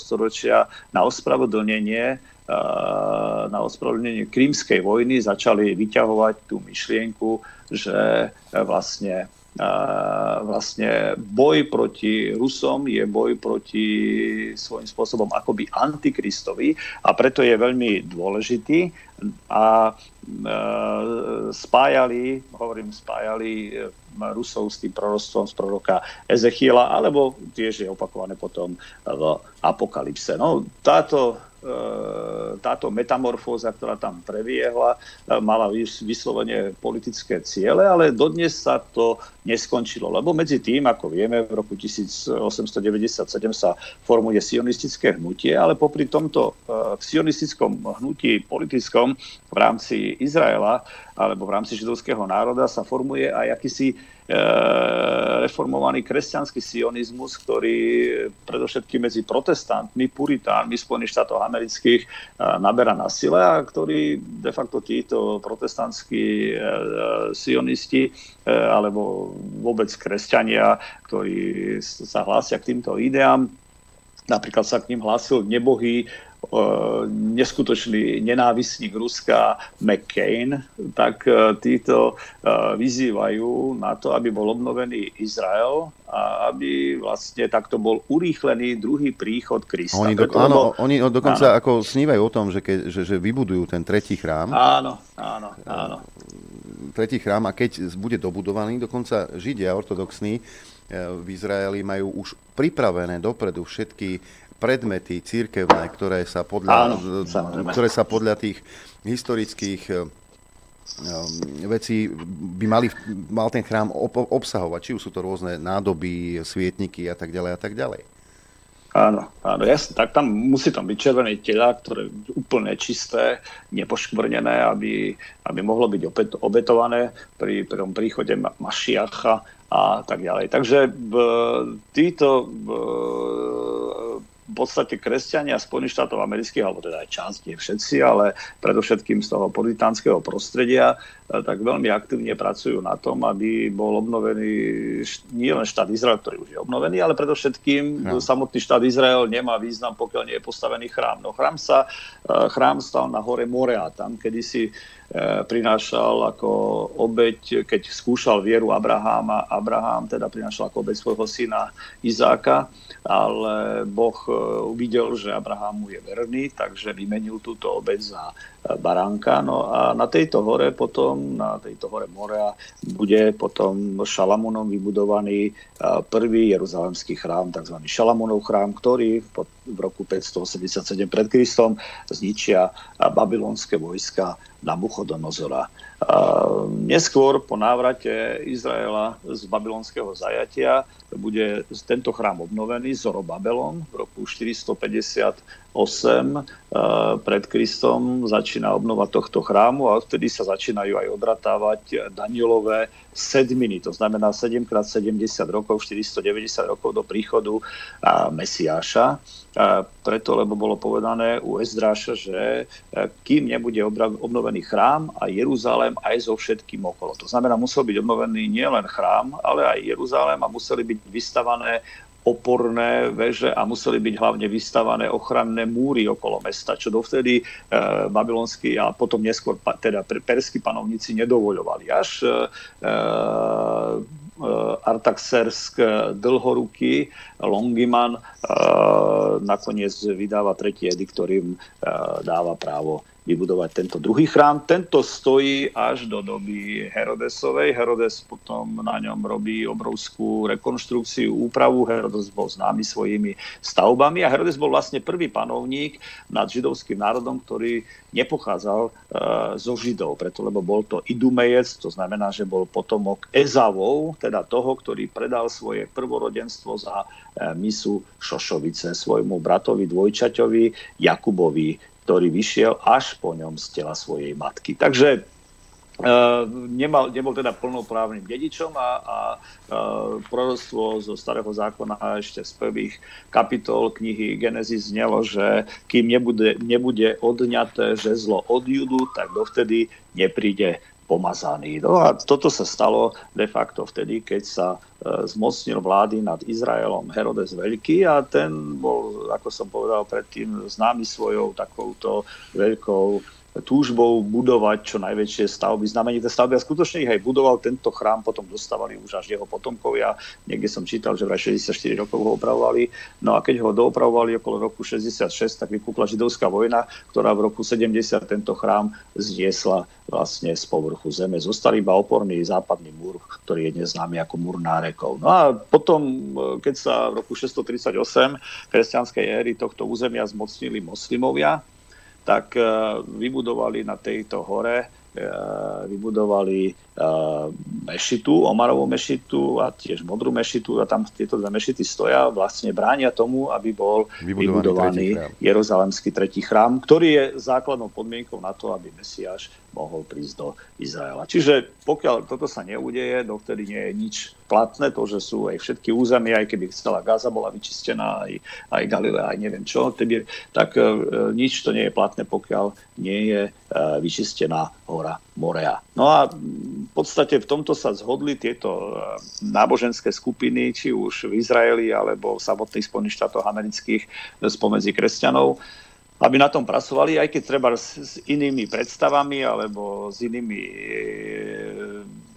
teda výsledkami, ktoré by z toho mali byť, lebo jedni čakajú druhý príchod Mesiáša, a to znamená tu parisujú druhý príchod Krista a druhý očakávajú príchod prvý Mesiáša, ktorý, ale hovorím ako z tej kresťanskej tradície, bude antikristom. Čiže uh, toto, toto vyvolávalo k životu rôzne potom tieto trenice. No a došlo ale k tomu, že v priebehu nasledujúcich rokov sa de facto spojili uh, pravoslavní Rusi, častočne teda spojili pravoslavní Rusi uh, s moslimami, ktorí ktorí si chránia svoje mešity na hore Morea a zasa svojím spôsobom pravoslavní ich môžu podporovať v tom, čím sa oddeluje ako keby ten druhý príchod, eh, druhý príchod Krista, respektíve predovšetkým sa oddialuje to, čo bude prechádzať tomuto druhému príchodu, to znamená a, a príchodu Antikrista. Takže eh, to sú, to sú také tie, povedzme, mystické udalosti, ktoré sú spojené s tým, čo, tak, čo vyvoláva tieto napätia. No a do toho, aby som sa vrátil k tej otázke e, Krymu a... K tomu, a... sa, k tomu sa dostaneme, dáme si prestávku, pán Šafín, ale Dobre. jedna vec, teraz Doro mi hovorí, s pánom profesorom opatrne, lebo ten ti odbočí bez smerovky do inej témy, ale zatiaľ sa toho držíme a dôležité bolo to, čo ste hovorili, aby e, aj poslucháči naši pochopili, že o čo ide. Ale mnohokrát som sa stretol aj stretávam s ľuďmi, ktorí teda troška vidia do tej problematiky, nakoľko nielen Židia, ale aj títo kresťania zo Spojených štátov amerických, ktorí veria v príchod Krista, keď sa postaví tretí chrám, e, či už Židia alebo títo ľudia neuveriteľne veria na symboliku, na, na rôzne symboly na, a držia sa ich. Židia sú tým známi, že e, symbolika je pre nich posvetná až, až chorobne posvetná. Je to tak? No, samozrejme, tiež sú tam rôzne skupiny, ale uh, treba pri výklade svätého písma alebo Tanachu, starého zákona z uh, hebrejského pohľadu, uh, sa pridržiavali skôr takého filologického znenia alebo doslovného znenia, ale uh, popri tom tu existuje aj ten mystický výklad, ktorý zabezpečuje treba z Kabala, a aj keď tá je zameraná úplne e, na tie prvé dni stvorenia, na tajomstvo počiatku, keď to tak mám povedať, ale zároveň, keďže v tajomstve počiatku je ukryté aj tajomstvo konca, tak e, ten symbolizmus kabaly tu potom preniká a svojou mystickou interpretáciou do veľkej miery ovplyvňuje to chápanie jednotlivých historických udalostí, ktoré nie sú vnímané ako nejaké sekulárne udalosti, iba povedzme obyčajného povrchného boja o moc, politického boja o moc a o ekonomické výhody z toho vyplývajúce, ale aj o čosi oveľa tajomnejšie. Hmm. No a ako to je s tým Krymom a nový chazarský štát? ono to znie možno teraz fantasticky, ale už z tej trojminútovej, z trojminútového videa, e, ktoré sme si pustili na začiatku, sa ukazuje, že sú veci, ktoré existujú, len sa o nich nehovorí. Ako ste aj vy, pán profesor, spomínali, že určitá história je, ktorá sa učí a je história, ktorá nie je vhodná a neučí sa, alebo sa na ňu zabudlo. Či už historikmi, je... alebo inými ľuďmi. Jasné, lebo ono, ono isté veci samozrejme sú sporné, ale, ale e, netreba hneď všetko házať do jedného vreca a povedať, no tak toto nie je v tej oficiálnej verzii, to nemôže byť pravdivé. Uh, vieme, že tom 18. storočí treba s vedci osvietenci veľmi kriticky pozerali na hagiografické pamiatky, to znamená životy svetých, opisy životov svetých. Nie, že kriticky o nich považovali za skazky, za rozprávky, ktoré jednoducho nemajú nejakú historickú úroveň alebo hodnotu. No a nakoniec sa ukázalo, že treba v prípade našej štátnosti alebo vôbec na stredoeurópskeho priestoru, aj, aj východoeurópskeho, východoslovanského a juhoslovanského priestoru, že najdôležitejšie pamiatky, ktoré nás učia o dejinách Cyrilom metodskej misie sú životy svätých Cyrila Metoda, panonské legendy. V 18. storočí na to vôbec ako nebrali ohľad, ani, ani, ani sa nesnažili ich nejako študovať alebo prečítať, ani o tom poriadne nevedeli. Dneska sú to pamiatky par excellence, takže ono sa tá paradigma e, časom mení, nie je to vždy tak. E, lenže vidíme, že je to neraz neužívané na rôzne politické ciele a potom e, sa stráca tá skutočná hodnota. A skôr ako pustím pesničku, viete, pán profesor, my máme poslucháčov, ktorí majú, mali blízko alebo skôr mali blízko k tým kresťanským tzv. kruhom letničiarským, odkiaľ pochádza práve Eduard Heger. A mm-hmm. potom začínam chápať, e, prečo robí Heger to, čo robí. E, píše nám posluchačka Eva, dobrý deň, presne toto sa v zboroch tých letničiarských hovorí, že GOK je Rusko, preto a... Heger a všetci znovu zrodení kresťania idú nenávisne proti Rusku a veria, že je to Božia vôľa. Som rada, že ste toto otvorili na Infovojne. Takže aj posluchači nám potvrdzujú no, vaše tak... slova.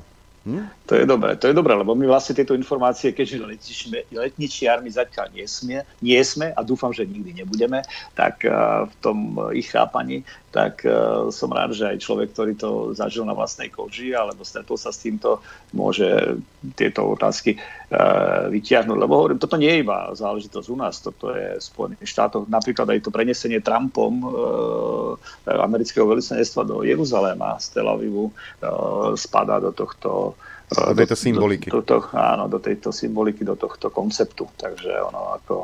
No, na Krím sa vrátime po krátkej prestávke. Áno. Dáme priestor autorom a interpretom z Českej republiky. Tak, napríklad Karel Zich. O chvíľu sme späť.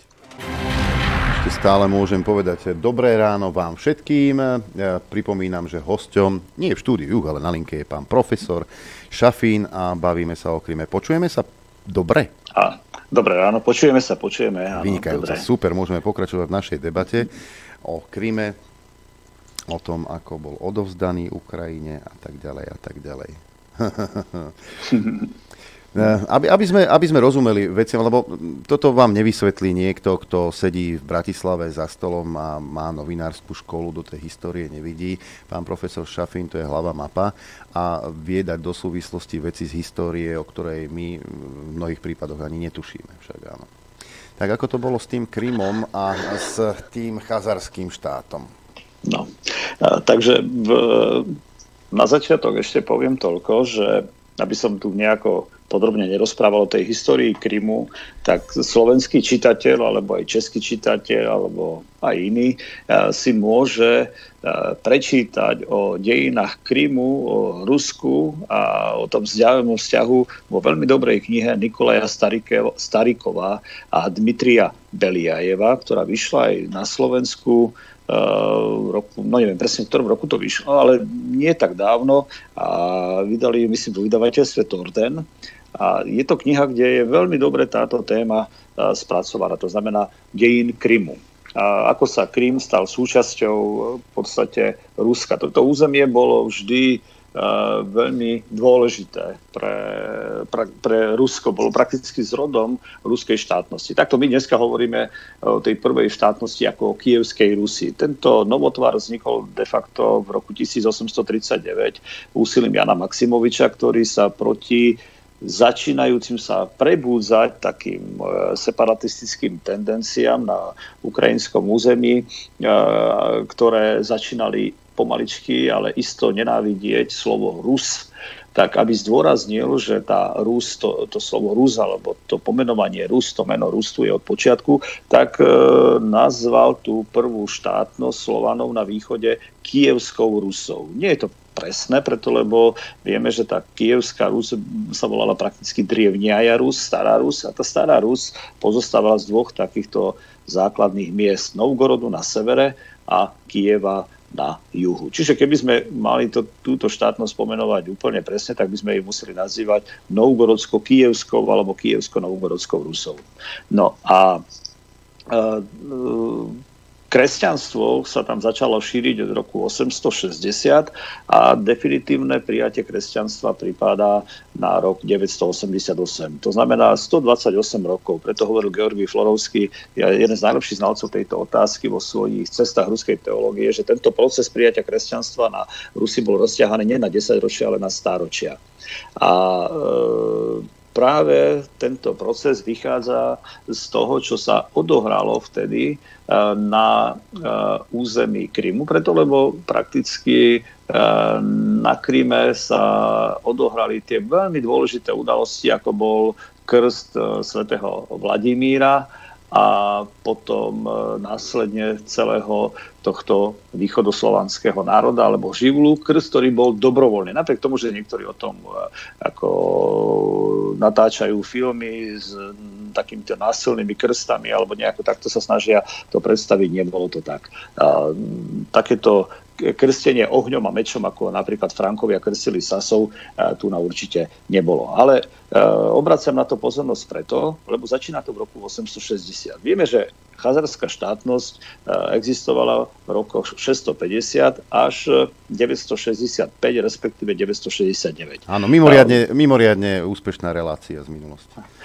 No a táto štátnosť, táto štátnosť, ja musím povedať, že odtedy som si to oveľa viac naštudoval, lebo vtedy som sa k tomu vrátil prakticky po nejakých 25 rokoch, ale e, pár rokov po tejto štátnosti, ako som už v jednej relácii hovoril, keď sa začali o mňa zaujímať isté skupiny e, ľudí, tak e, som sa rozhodol, že si túto otázku lepšie prejdem a urobím o tom niečo ešte viacej a urobím o tom aj knihu o Chazárii. No a tak som si to preštudoval, keďže v tej dobe, keď som bol študentom a tejto otázke som sa venoval v roku 89, už pred revolúciou a po revolúcii, tak toho materiálu bolo žalostne málo. Vlastne mal som iba uh, nejaké také všeobecné učebnice dejepisu, niektoré ešte stia z Masaryka a potom, uh, a potom uh, Miloradov chazarský slovník, ale dnes je tá situácia úplne iná. A takže je tu z čoho čerpať. Takže môžem povedať, že teraz som tejto téme, myslím si, oveľa viac doma, než tomu bolo pred tými možno 7 rokmi. No a musím povedať, že táto štátnosť, ktorá sa formovala medzi rokmi 650 až 965-69, tak táto štátnosť, aj keď formálne zanikla, naďalej mala svoje ešte také akési uh, územia vplyvu, uh, kde dokázali sa dosť dobre etablovať a to bol práve Krym a uh, Tmutarakán. To boli dve oblasti, ktorých sa najviac oni uchytili, s tým, že ten Krym bol tou poslednou maštou, kde sa ešte táto štátnosť držala. Preto, lebo ten vzťah medzi Chazáriou, chazarským kaganátom a medzi formujúcim sa slovanským štátom, tou starou Rusou alebo kievskou Rusou, bol pomerne zložitý, keďže Slovania, ktorí boli autochtónnym obyvateľstvom na tomto území, to znamená, neprišli tu, neprikočovali tu v 5. storočí alebo niekedy neskôr,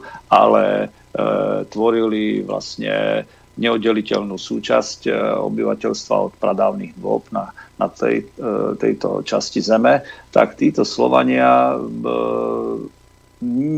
žili oveľa takým, ako to vyzerá, mierumilovnejším spôsobom života a tak sa stávali neraz aj ľahkou obeťou rôznych dobrodruhov. No a došlo k tomu, že prakticky Eh, keď sa začala, začína utvárať tá chazarská štátnosť, ktorá je najprv vo veľmi dobrých vzťahoch s východorímskou ríšou, čiže s Byzanciou, tak e, pomáha napríklad ešte predtým, než sa sformovala do samotnej štátnosti, okolo roku 620 pomáhali Chazari pri bojoch proti Peržanom, byzantskému cisárovi Heraklejtovi a keď e, bol v roku 695 zvrhnutý východorímsky cisár Justinian II a bol mu odrezaný nos, tak on našiel útočisko na Chersone a na Kryme, kde sa uchýlil, zobral si e, chazárskú princeznu za manželku, potom sa vrátil, pomstil sa tým svojim nepriateľom, nakoniec skončil a prichádza vláda v roku 717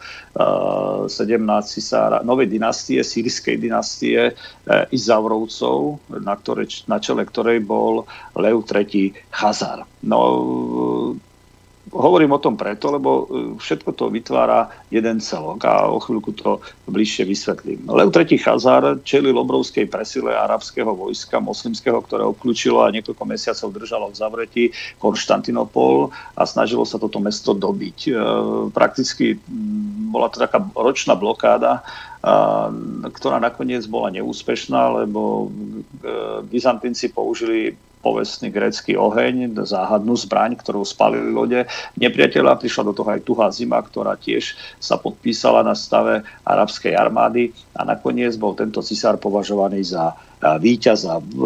Bol veľmi e, oslavovaný a obľúbený a začal vlastne s akousi stabilizáciou pomerov vo východorímskej ríši v Konštantinopoli predovšetkým. No a v roku, v roku 722, 723 potom nariadil, aby boli pokrstené rôzne heretické skupiny plus Židia. V, v, začali krstiť, tam boli tzv. montanisti, to bola sekta, ktorá vznikla vo Frigii ešte okolo roku 150, uh, to znamená v polovici druhého storočia, a ktorí vlastne sú predchodcami dnešných 50 alebo letničiarov, ktorí očakávali, že nebeský Jeruzalém zostúpi na mesto Pepuza vo Frigii a tak ďalej. No a oni zúrazňovali ten zážitok, e, bývalý žrec e, bohyne Kybely, Montan, ktorý prijal kresťanstvo, tak tieto také bakchiastické praktiky alebo dionizovské praktiky preniesol aj na tú kresťanskú pôdu. No a v rámci toho vytvorila sa istá mystika, ktorá, e, ktorá pripomína naozaj veľmi blízko, pripomína e, treba také tie náboženské prejavy súčasných letničiarov. No a táto sekta existovala ešte v tej prvej polovici 8. storočia v Konštantinopoli, respektíve v Byzancii alebo v východrímskej ríši. Ten, ten tvar Byzancia je novotvar, ja ho veľmi nerad používam, lebo proste s tým uh, prišli v roku 1572 západní mysliteľia na čele s Jeronimom Wolfom, ale dobre pre, ako, uh, pre poslucháčov, nech to tak zostane, teda, že je to tá Byzancia, že z tej, tej Byzancii začali teda potlačať, ale uh, tí montanisti radšej sa nechávali spáliť aj s domami a s celými rodinami, ako by, uh, ako by prestúpili na ortodoxiu. A Židia niektorí, ktorí tiež boli nútení prijímať kresťanstvo, tak niektorí to prijali na oko, možno boli aj takí čo z presvedčenia, to samozrejme neviem, ale veľká časť tej šľachty proste zbalila svoje veci a odišla preč a odišla do Chazarskej ríše. V Chazarskej ríši žili Židia od dávnych dôb preto, lebo na tomto území sa ocitli Židia ešte z čas po babylonskom zajatí, keď obývali územie Perzie a potom sa postupne presunuli popri Kaspickom mori na územie hlavne dnešného Dagestánu a Čečenska. Takže mm, pre nich, to, e, pre nich to už bolo dávno známe územie, ale keď tam prišli títo Židia z Byzancie, mnohí z nich si mysleli, že vlastne sú to naši súkmeňovci, že to bude OK, ale títo pozerali na nich z vrchu. Proste pozerali na týchto Židov, ktorí tam žili celé staročia, mnohí z nich zabudli jazyk, nedodržiavali rôzne náboženské predpisy a tak ďalej, tak na nich už pozerali skôr ako na odpadlíkov. No a e, táto šľachta z Byzancie postupne e, začína ovládať aj s tými, ktorí sa tam uchovali e, alebo ktorí tam prežili z tých skorších dôb a zachovali si istú identitu tak začínajú postupne budovať e, chazarský štát už e, s tým nasmerovaním, že začína tam prevládať judaizmus. Bol to najprv reformovaný judaizmus, vraj okolo 740 tam bol prijatý ten e, reformovaný judaizmus a nakoniec v roku 800 judaizmus, ktorý už mal ale e, podobu poveľa striktnejšiu, taký rabínsky judaizmus. No a začína sa, začína sa tam tá situácia rázne meniť. No, po roku 800 ešte dochádza k akej takej spolupráci, ale stále viac sa ukazuje, že medzi tým 8. až 10. storočím sa hlavným aktorom v tom priestranstve východnej Európy, v tej jej južnej stepnej zóne a taktiež na Severnom Kaukaze stáva chazarský kaganát. No, v Byzantinci sa snažia ešte s Chazarmi spolupracovať, je tam známe to, že, že ináč, aby som k tomuto Levovi III. Izauskému ešte e, povedal e, zaujímavú informáciu, on, e, aspoň pre mňa, e, v, v živote Štefana Nového mučeníka, ktorý v tej dobe, v 8. storočí, bol popravený kvôli svojej úcte k ikonám, lebo tento Lev III. Izaurský pri tejto snahe pokresťančovať všetko, čo tam bolo, tak na druhej strane zasa upadol do herezy a, a zakázal úctu k ikonám v roku 726-727. Vydal prvý edikt, že ikony majú byť v chrámoch vyzdvihnuté tak vysoko, aby sa ich ľudia nemohli dotýkať alebo ich boskávať a potom nariadil proste ikony zoškrebávať zo stien v roku 730 a zamazávať ich alebo iným spôsobom ničiť alebo znemožňovať úctu k ním. No, toto vyvolalo abdikáciu staročkého patriarchu Germana, ktorý mal cez 90 rokov. No a začína politika akéhosi kultúr kamfu, si nejakého takého kultúrneho boja a náboženského boja. No a v živote Štefana Nového mučeníka sa píše, že e, Lev tak urobil preto, lebo ešte keď bol mladým vojakom a vracal sa z nejakej vojenskej výpravy domov, bol to statný muž, dobre stavaný, dobre vyzeral, obratný veľmi, pripomínal, ten opis pripomína opis Herodesa Veľkého, tak e, stretli ho pri nejakom pramení traja mágovia, údajne židovského pôvodu, ktorí s ním rozprávali a ktorí mu predpovedali, že sa raz stane uh, cisárom. On sa z toho smial, no ale mu hovorili, nesmej sa, ale keď sa raz staneš, tak nám splníš jedno želanie. No a znie to ako v rozprávke, ale tento Lev súhlasil no a nakoniec, nakoniec po tom, čo začal s týmito náboženskými čistkami uh, v ríši a snažil sa dosiahnuť nejakú, nejaký homogénny stav, tak uh, možno v reakcii aj na, na tie procesy, ktoré tam prebiehali a toho násilného pokresťančovania aj židovského obyvateľstva. Oni k nemu prichádzajú a hovoria mu vlastne o tom, že lepšie, lepšie povedané pripomínajú mu to, čo kedysi slúbil. No a tento, tento Lev e, hovorí, no teda čo by chceli, čo im má splniť. On hovorí, oni mu na to vravia, pozri sa, E, si v bojoch s, s islámom, ktorý zakazuje zobrazovať Boha alebo nejaké tieto božské výjavy alebo prejavy. Takže e, môžeš dosiahnuť mier, pokiaľ začneš odstraňovať ikony, preto lebo ikony sú porušením Božieho prikázania, e, ktoré hovorí o tom druhého Božieho prikázania, neučiníš si podobou ničoho, čo je na zemi, na nebi alebo pod vodou a tak ďalej. Takže vy ste to porušili a toto teda, že ikony sú modly a pokiaľ pokiaľ tie mody neodstrániš, tak tvoja krajina, tvoja ríša sa nikdy nezbaví od bied, ktoré na ňu doliehajú. No, Lev, ktorý e, e, chcel dodržať svoj sľub a zdalo sa mu, že tie argumenty, ktoré uvádzajú, sú celkom logické, súhlasil s tým, čo mu povedali, no a vtedy vydáva ten prvý edikt a druhý edikt a začína tam istý náboženský boj. No a v objavuje sa, začína éra tzv. neomartýrstva, novomučeníctva v tom 8. storočí a zároveň Lev má syna, ktorý sa nazýva Konštantín Kopronymos a ten si, ten si zoberie za manželku dceru eh, chazarského panovníka, eh, ktorá, eh, ktorá sa volala Čičak a tá teda prichádza z tej ďalekej oblasti do Konštantinopolu, aby tam spolu s ním vládla. Leu, teda Konštantín Kopronymos e, postupuje ešte radikálnejšie než jeho otec, zvoláva dokonca kvôli tomu jeden snem roku 754 proti ikonám. No a na, z toho manželského zväzku sa jej narodí e, aj e, syn, ktorým, ktorý je známy ako Lev IV. Chazar. Čiže tie kontakty, chcem tým povedať, boli medzi Byzanciou a medzi Chazarmi veľmi úzke, veľmi prepojené. Lenže Lev IV. Chazar vládne iba 5 rokov, zomiera, vlády sa ujíma jeho manželka Irena a tá vlastne opäť obnovuje úctu k ikonám a začínajú nové trenice.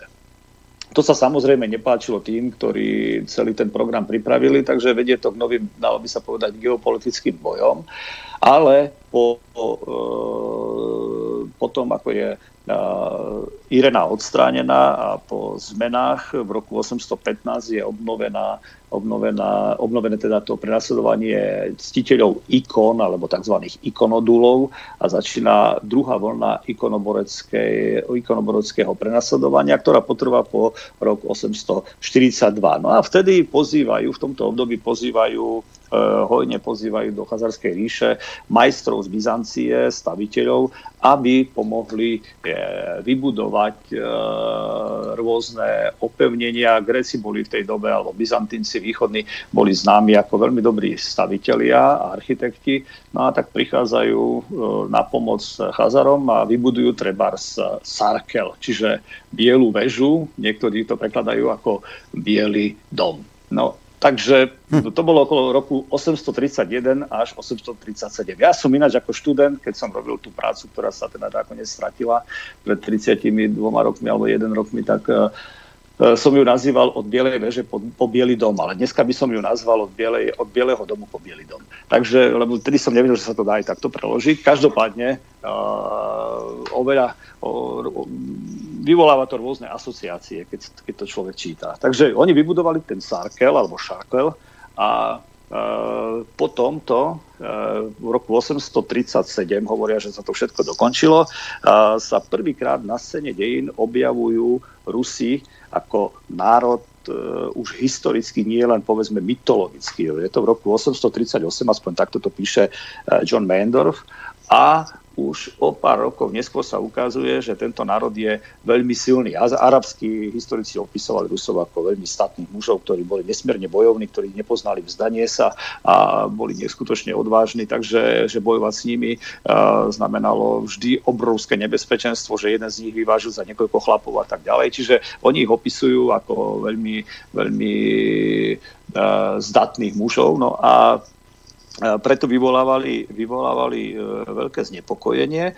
A do toho, do toho e, prichádza to, že sa Chazari pokúšajú, aspoň Kožinov o tom takto píše, ruský historik, pokúšajú sa využiť túto novú situáciu proti Byzancii a to tým spôsobom, že tohto svojho bývalého spojenca po tom, čo sa ho nepodarilo oslabiť cez tie ikonoborecké problémy, sa pokúšajú oslabiť teraz cez inváziu Rusov. No a v roku 860 dôjde k veľkému útoku flotily z Kieva, vedenej Askoldom a Dýrom. Boli to pravdepodobne pôvodom vikingovia, ktorí vládli v Kieve ktorí tam boli pozvaní, aby tam vládli, rôzne kmene Slovanov si vždy nedokázali vládnuť, ale dneska vychádzajú aj knihy, ktoré hovoria o tom, že zase až tak celkom toto nebolo, no ale toto nebudem rozoberať. Každopádne Askold a Dýr zobrali obrovskú flotilu 200 lodí a zautočili náhle na Konštantinopol. Bolo to v dobe, kedy cisárske vojsko bolo na ťažení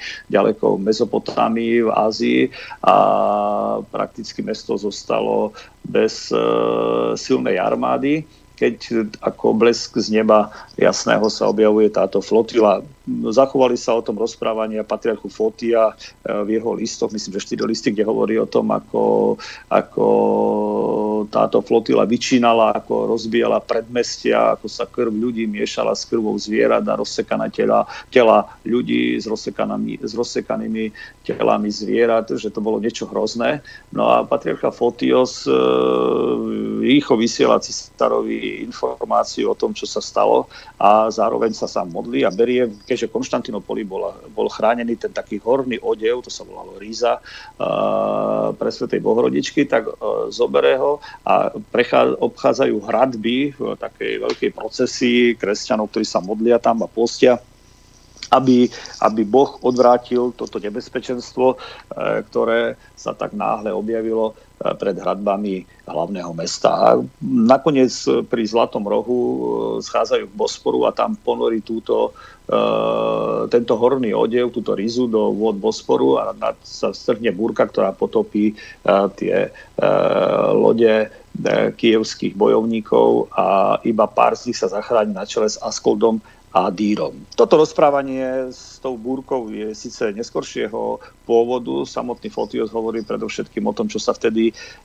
dialo priamo na tom boisku a ešte dokázal tam vrátiť sa cisár Michal III, ktorý bol ešte mladým cisárom, v tej dobe mal, uh, myslím, že iba 17 alebo 18 rokov tak dokázal sa vrátiť a e, dostať do samotného mesta, napriek tomu obklúčeniu mesta, e, dostať za jeho hradby.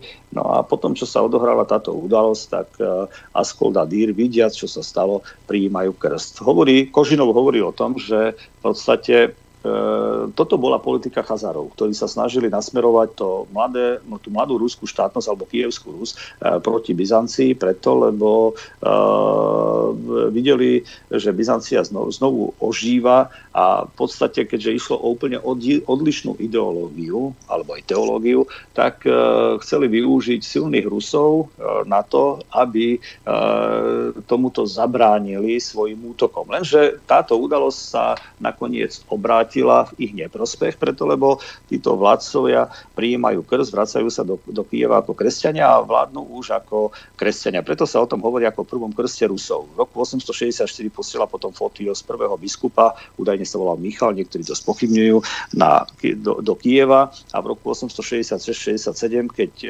napíše svoj znamenitý dokument okružný list východným patriarchom, kde prvýkrát obvinuje Západ z herézy, tak uh, hovorí o tom, že aj tento nesmierne bojovný národ na východe, Rusi, že začínajú e, byť osvietení svetlom Evanielia a začínajú sa obracať a odchádzajú od tej svojej divokosti, aby, aby sa stali tiež súčasťou toho, tej kresťanskej ekumeny a tak ďalej. Čiže e, v tomto liste on o tom potom rozpráva. A takto to potrvá až po rok 879, potom dochádza vlastne k odstraneniu, zavraždeniu Askeldádíra, ujíma sa vlády Oleg, ktorý je známy z básne, eh, z básne v tohto eh, v Puškina, eh, ako, ktorú napísal v roku 1822, ktorá sa volá Pieseň o prorockom alebo veššom Olegovi, kde ten v roku 882 sa pomstil, ako hovorí Puškin, nerozumným chazarom.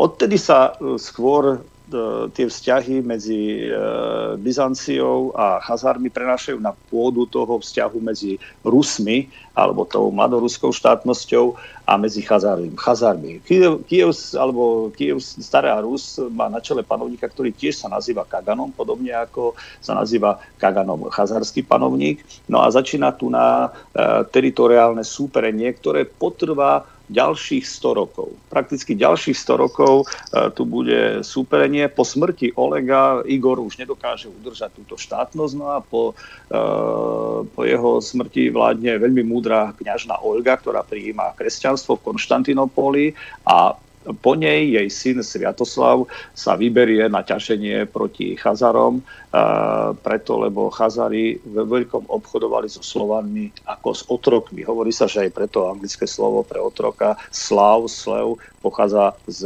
vlastne z toho pomenovania Slovanov, že tí otroci boli e, Slovania. Čiže e, toto, toto privedie k novej konfrontácii, ktorá, ktorú završí Sviatoslav keď e, zautočí na Chazarskú ríšu. Ratopisy hovoria, že 8 dní nezosadol zo svojho konia, kým celá ríša neležala v ruinách. Chazarská ríša bola obrovská, ona sa tiahla vlastne e, popri tých chrbtoch Kaukazských hôr od Kaspického mora, ktoré dávno nazývali Chazarským morom, až po Čierne more, ktoré potom zasa, myslím, Janovčania nazývali tiež Chazarským morom a, a po Krym. Takže bolo to obrovské územie, vrátanie dnešného Cherzonu a oblasti okolo Dnepru, Volgy a tak ďalej. Čiže na, do tohto územia spadali rôzne národy, kultúry, náboženstva a tak ďalej. Tak bolo jasné, že to súperenie nebude ľahké a to sa aj v tých nasledujúcich rokoch ukázalo. V, no a Sviatoslav sa rozhodol uh, teda pomstiť za všetky tie príkoria a tie obchody s otrokmi, so Slovanmi, ktorých predávali do otroctva a za rôzne iné veci, ktoré uh, potom uh, spôsobili obrovské škody a nešťastie tomu staroruskému štátu. No, hovorím, že tie letopisy vravia, že 8 dní nezosadol, e, kým e, s koňakým teda nezostali z miest po Chazaroch iba ruiny. E, a s tým, že ale ten prvý úder Chazarskej ríši spôsobil, spôsobilo Kaspické more, ktoré sa zdvihlo a zatopilo tzv. prikaspijské Holandsko, ako to nazýval Lev Gumiľov a zalialo obrovské územie vodou, tak, že v podstate potom nič nezostalo. Boli, bola tam veľká rovinka, kde boli, boli sady ovocné, kde boli vinice, kde chovali dobytok a tak ďalej. Boli rozvíjajúce sa mesta a usadlosti, no a to všetko ľahlo pod vodu. Preto ani dlho nevedeli archeológovia nájsť v podstate pozostatky Chazarskej ríše. Až len v Gumilov v 60. rokoch zistil, že sa nachádzajú pod uh, uh, vodami Kaspického mora. Medzi tým sa ale tá chazárska ríš sa postupne presúvala. Prvé hlavné mesto bolo na území e, dnešného Dagestanu, potom bolo úpetí Volgy a nakoniec sa dostalo až prakticky, keď to bola, bola skôr pevnosť eh, k tomu Sarkelu, považujú za pevnosť, ale to je tak, ako keď povedzme, máme v Spojených štátoch amerických hlavné mesto Washington, ktoré je oveľa menšie, ako je New York, alebo ako je Chicago, Los Angeles, alebo iné mesta Spojených štátov amerických, napriek tomu je hlavným mestom. Takže podobne tomu bolo aj v tej chazarskej ríši. No a po tomto porazení Chazarov de facto Rusi začínajú opäť ten proces christianizácie, alebo respektíve v Rusku, medzi týmito kievskými Rusmi a novgorodskými Rusmi sa zač- začína opäť prebiehať proces christianizácie, ktorý privedie k definitívnemu pokres- pokresťančeniu v roku 988. Ale treba povedať, že už predtým Uh, už predtým, v roku 986, ako vyplýva z povestí vremenných let, prichádzajú uh, prichádzajú rôzni misionári na ten dvor e, kievský k svetému Vladimírovi, ktorý sa medzi, medzi tým stal e, vladárom nad touto oblasťou a žiadajú ho teda o to, aby prijal ich vieru, lebo tá je najlepšia. Je tam, sú tam zavolskí alebo volskí bulhári, ktorí boli moslimovia, e, sú tam kresťania zo západu, latinskí kresťania, nazvali zvyčajne Slovania Nemcami, lebo im nerozumeli. Mm, potom sú tam Židia z Chazarie a nakoniec kresťania z Konštantinopolu. No takže konš- tento e, Vladimír posiela potom posolstva na tie rôzne miesta, aby sa presvedčili, kde je aká viera a e, nakoniec, keď oni prichádzajú, tak e, vyberá si, vypočuje každého, zváži, čo rozpráva a nakoniec vyberá si teda to východné kresťanstvo alebo pravoslávie, ortodoxiu z Byzancie. Čiže ten príbeh je tam podobne rozpísaný, ja to tu nebudem všetko rozprávať preto, lebo uh, my sme sa zdržali, ale, ale uh, prakticky uh, toto je uh, to definitívne porazenie v Chazarov už nie len na poli boja, ale aj na tom poli ideologickom a teologickom. Napriek tomu, samozrejme, Chazar, Chazárska ríša, ktorá bola veľká, nezanikla, preto lebo respektíve ľudia, ktorí tam žili, úplne nezmizli zo scény dejín, veľa ich zostalo na Kryme a, a hlavne v Tmutarakane, kde e, ich podporoval e, potom jeden zo synov Vladimíra Mstislav, ktorý bojoval so svojím bratom o vládu eh, Jaroslavom Múdrym. Vieme, že nedávno dostal náš eh, Jaroslav, Jaroslav náš Jaroslav. Náš, náš, náš Jaroslav, povedzme Jaroslav, tiež dostal vyznamenanie Jaroslava Múdreho. Takže títo ľudia, keby poznali túto históriu, tak veľmi dobre by si museli rozmyslieť, čo vlastne prijímajú. No, áno, no. tak ako, tak ako Zuzka Čaputovie prijímala teda tú švarckopovú cenu, nevedia asi zrejme, že kto a čo bol Švarckop, však áno. Ale tak, no, asi. asi. Ale asi tak. No, v tej ďalšej časti ale upozorním, že ak by boli otázky, lebo tá téma je obsiahla, asi potiahneme celá až do 12. Ale ak by boli otázky, ja sa potom pozriem na mail, eh, tak smerujte na ráno zavinačinfovina.bz, tak, eh, pretože pán Šafid je na linke a telefonovať nie je možné. My sa v tom nasledujúcom vstupe dostaneme do prítomnosti do toho teda, ako spomínal pán Siruček v tom videu, že e, za peniaze slúbil Stalin Krym a územie až po Soči práve Chazarom a nakoniec toho zišlo. Súhlasíme? Pán profesor? Ja som za. Ja aj, som za. A ja som za každú špatnosť. Dobre. Poďme si za. Áno. tak, Dobre. hraj mašinka. Tak a sme späť aj s pánom profesorom Šafinom, ktorý je na linke na ďalekom východe, kde vraj nič nie je. No, sa. záleží, záleží na tom, čo chceme. No. Takže. E, niektoré veci, ešte technická jedna, niektoré veci treba opakovať viackrát. E, tuto mi píše poslucháč. Dobrý deň, pán Adrián. V prílohe vám zasielam výpis banky, kde som uhradil podporu IV vo výške 10 eur. Prenos dňa 2.3. mám zrušený, že vraj expirácia. Nechápem, nakoľko úhrady posielam pravidelne. Žiadam vás o nápravu. E, takto, ešte raz to zopakujeme. Aj pre Jána. Noro je Marot. On ručne tie e, kódy nahadzuje koncom každého mesiaca. A ešte raz zopakujem, že keďže momentálne je e, zdravotne indisponovaný, tie e, obnovenia telky, po prípade nové kódy, vám bude pre, posielať v priebehu nasledujúceho týždňa. Čiže vás poprosím o strpenie. Ako, takú, ako také ospravedlnenie, že to teda mešká, vám Noro predlží e, tie, tie prístupy k telke nie o mesiac, ale o dva mesiace. Takže ešte raz a pomaly, vyčkajte prosím vás, kým sa dá zdravotne do poriadku, bude schopný sedieť za počítačom a tieto kódy bude môcť obnovovať. Nejde o to, že by sme vám nechceli dať tú TV. Jednoducho je to technická vec bolestivá vec, ktorá nedovoluje sedieť norovi za počítačom. Takže toľko k tomu. Pán Šafín, poďme teda do 20. storočia, poďme, áno, poďme áno. k Stalinovi a mm-hmm. poďme k tomu, čo sme počuli od pána Siročka. Čo je na tom teda pravdy? No, tak ja poviem to, čo som čítal k tomu, lebo tie správy sa niekedy dosť odlišujú alebo sú až protirečivé. Ale e, to, čo povedal pán Siroček, je do veľkej miery a možno aj úplne pravdou, ako naozaj tieto správy kolujú. A, e, no a dneska sú v Rusku treba dosť rozširované, neviem ako je to na Ukrajine, kde je oveľa väčšia cenzúra, ale, ale v, v Rusku sa tieto témy preberajú nie teda iba dnes, preberajú sa už oveľa skôr. No a naozaj e, tá história židovskej otázky na tomto území e, bola vždy citlivá a dodnes je citlivá.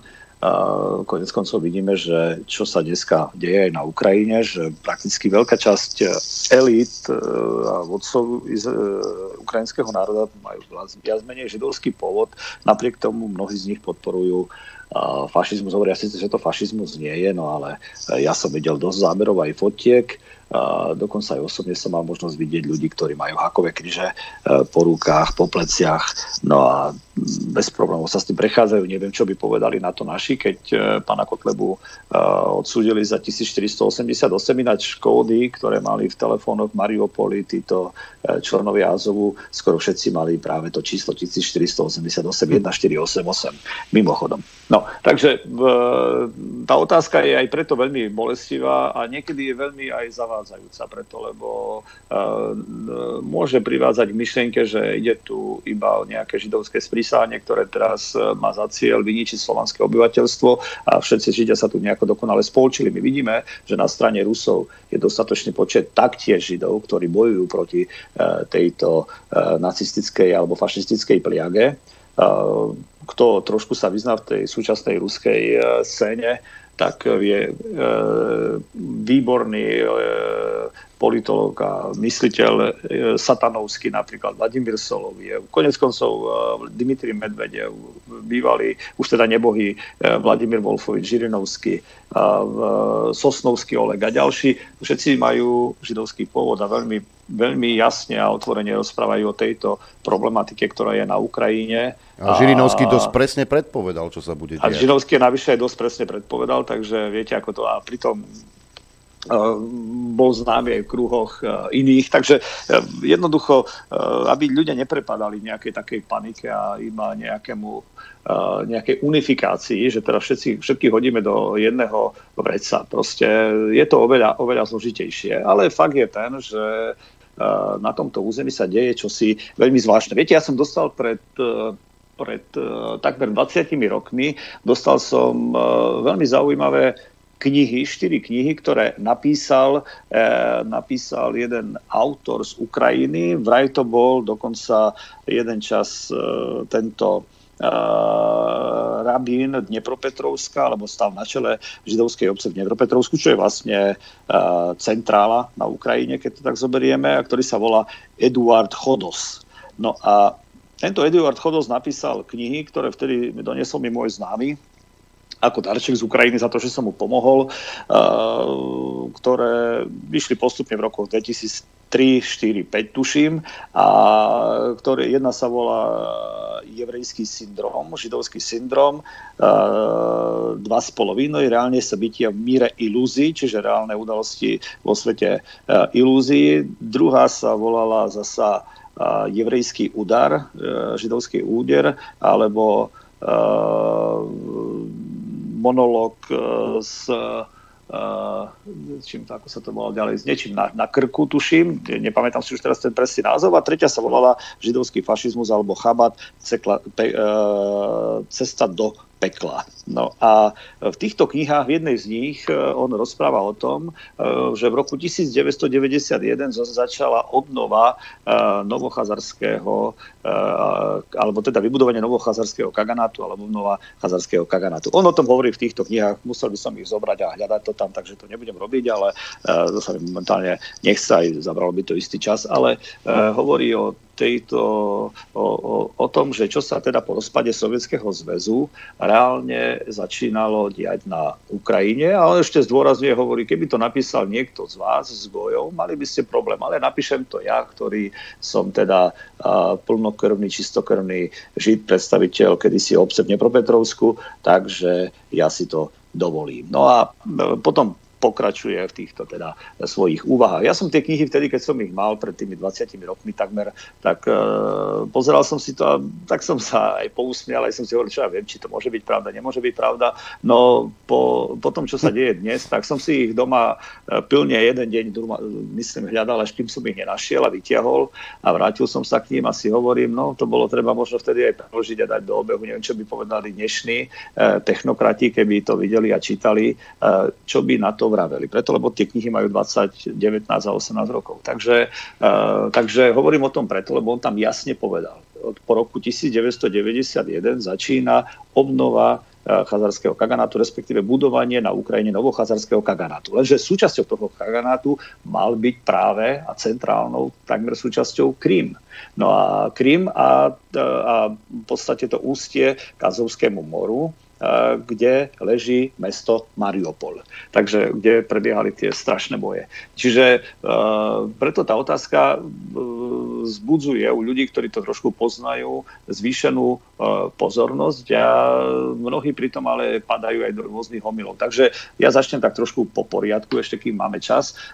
Čiže všetko sa to začalo dávno pred druhou svetovou vojnou, v roku 1920, po tom, čo bol Krím eh, prakticky eh, oslobodený, keď to tak mám povedať, od vojsk, bielých vojsk generála Vrangela, tak e, tí sovietskí vodcovia novoformujúce sa štátnosti čelili otázke, čo vlastne s ním majú robiť. Pred revolúciou bol tento polostrov, ako je dobre známe, letnou destináciou pre cisársku alebo cárskú rodinu. Boli tu bohatí vlastníci pôdy, šľachtici tu mali svoje usadlosti a tak ďalej. Nemeckí osadníci a Židia ktorí boli obdarení mnohými výhodami v tej dobe, napriek tomu, čo sa rozpráva, a ktorí sa zaoberali polnohospodárstvom na, naj, na najúrodnejších územiach, mali tam svoje privilégia, ale tie im nová vláda okamžite odobrala. No a na Kryme si mysleli, no prečo budeme krmiť vlastne Moskvu. A preto prostredníctvom spoločnosti a odborov, aj napríklad nemeckého Bundestroja, alebo e, toho, čo aj spomínal e, tento pán židovského spotrebiteľského družstva, e, začínajú začínajú bývalí pristahovalci hľadať prakticky odbytiska pre svojich krajanov v zahraničí. Nemecko, ako vieme, po tej versalskej mierovej zmluve ležalo prakticky v troskách. Dostali repar- reparácie v podobe 269 miliard zlatých mariek, čo bolo asi 100 tisíc tón zlata. Čiže to bola, to bola zdrvujúca rana. No a židovská lobby v Spojených štátoch amerických sa začala zaujímať stále viacej o Krym. V Simferopole, využijúc ťažkú situáciu, sa ticho dostala k, vlastne, k moci židovská charitatívna organizácia Joint. Presný názov by mohol byť preložený zhruba asi ako americký židovský spoločný distribučný výbor alebo, alebo tak nejako. No a e, tento e, aktívne pomáhal potom Kryms, e, kolonistom na Kryme, ktoré boli židovského e, pôvodu, aby tam mohli e, pôsobiť, financoval príchod nových pristahovalcov, školil národný personál, vzdelával rôznych pracovníkov pre inštitúcie na Kryme a tak ďalej. No už v roku ale 1923 začali, začal mladý sovietský štát, ktorý poznáme ako Zväz sovietských socialistických republik a USA nezávisle roz rozprávať o tom, že e, mohli by byť premiestnení Židia z Bieloruska, Ukrajiny a Ruska do krajín pri tom čiernomorskom regióne a mohol by sa tam vytvoriť e, taká, mohla by sa tam vytvoriť akási taká e, národná autonómia. Vedúci tej židovskej sekcie, ktorý sa volal Abraham Bragin, za túto myšlienku vtedy veľmi aktívne loboval, lenže už nevliečiteľne chorý Lenin veľa s tým nemohol urobiť, hoci dokázal ešte navštíviť tzv. židovský pavilón na celounijnej polnospodárskej výstave v roku 1923, ktorú sponzoroval práve ten Joint. V novembri 23 potom Abraham Bragin pripravil návrh do, dokumentu, podľa ktorého sa k 10. výročiu oktobrovej revolúcie navrhovalo vytvoriť práve ten autonómny židovský región na území Severného Krymu, južnej stepnej časti Ukrajiny, teda toho Cherzonu a pobrežia Čierneho mora až po hranice Abcházska s celkovou rozlohou, myslím, že 10, uh, koľko to tam bolo, no nepamätám si už presne tú rozlohu, ale proste bola to pekná rozloha a tam malo byť presťahovaných okolo pol milióna uh, Židov. No, toto podporoval ako Bucharin, tak aj Trocky, samozrejme Kameniev, Zinoviev, Rikov a ďalší. No a potom koncom 20. rokov, keď e, videl pozíciu Moskvy, e, tento joint, táto organizácia, začali rokovať s Kremľom o vydaní veľmi slušnej pôžičky, e, ktorá by e, bola zabezpečená e, týmto e, krímským územím. No, dohoda bola podpísaná na začiatku 20. rokov celým e, tým establishmentom, ešte tedy e, RSFSR, ako oni hovorí, aj tej Ruskej no. Sovietskej federácie socialistickej republiky.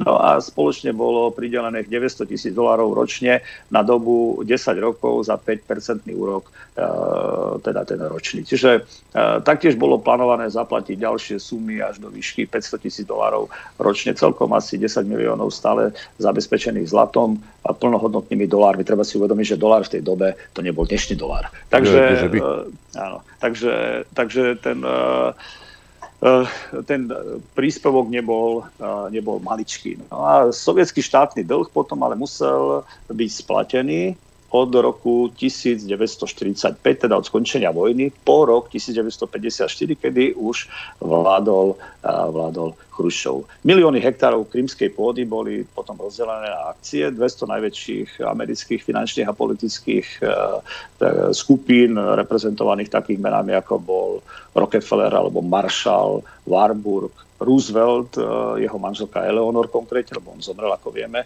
pred koncom vojny v apríli 1945, Hoover a ďalší kúpili tieto akcie a uviedli uh, pre program, co to nazývalo nejako Moment pravdy, Michail Poltoranin,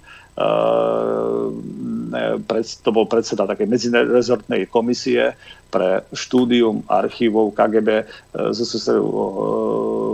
hodností podpredsedu vlády. No a e, v podstate toto všetko viedlo k tomu, že americká židovská lobby sa ukázala byť najväčším e, vlastníkom pôdy na Kryme. No a takmer paralelne s tým dochádza ale k presídleniu tých krymských Tatárov, e, ktoré smerovalo do rovinatých oblastí Krymu. Medzi Nováčikmi a Tatármi sa tam začali tie také vzájomné potičky, urážky, ktoré sa časom menili dokonca až na pogromy No a Tatári nasadli, potom, potom Tatarov nasadili do vlakov uh, a teda takto, Tatári myslím, že oni, oni potom uh, prišli z, pripravili vlaky a uh, Židov sa snažili vyviesť zo Simferopolu na Ukrajinu, do Bieloruska, dokonca do Bulharska a tie rodiny židovské, ktoré tam zostali, tak tie boli vlastne vydané na pospas ich e, potom krutosti, no a došlo tam vtedy aj k pogromom. No a vtedy Stalin aj povedal, že teda nemôžeme e, e, nemôžeme predsa nechať, aby tieto také plamene etnickej nenávisti sa nám tu rozhoreli. No a Poltoranin hovorí o tom, že e, v roku 34, 1934 navrhol e, vytvoriť ten e, Birobidžan, alebo ako sa volá tá autonómna oblasť. No, čiže tá spoločná pobočka v ZSSR bola zlikvidovaná uznesením Politbíra 4. mája 1938 a ale v Spojených štátoch e, amerických táto myšlienka zobrať si krymské územie naspäť e, napriek tomu nebola ponechaná na pospas. No a ten, e, ako hovoril jeden z tých autorov, že ten nový akt tragikomédie sa potom mal odohrať počas veľkej vlasteneckej e, vojny. Od začiatku druhej svetovej vojny boli americké noviny mimoriadne skúpe na zverstva fašistov na okupovaných územiach Sovietskeho zväzu. A tak ako, ako je to dnes? dnes tak ako je to dnes. Takže e, maľovali porážku sovietských vojsk v každom detaile, ale o tom, čo robili Nemci, o tom sa nerozprávalo. Čiže hovorím nič nové pod slnkom, ako teda nie ja hovorím, ale toho do šalamu. Takže verejná mienka e, jednoducho tým pádom nebola v prospech v Spojených štátoch amerických, tá verejná mienka nebola naklonená tomu, čo sa odohrávalo v Sovietskom zväze. Okrem toho došlo potom aj ku katastrofickému alebo katastrofálnemu nedostatku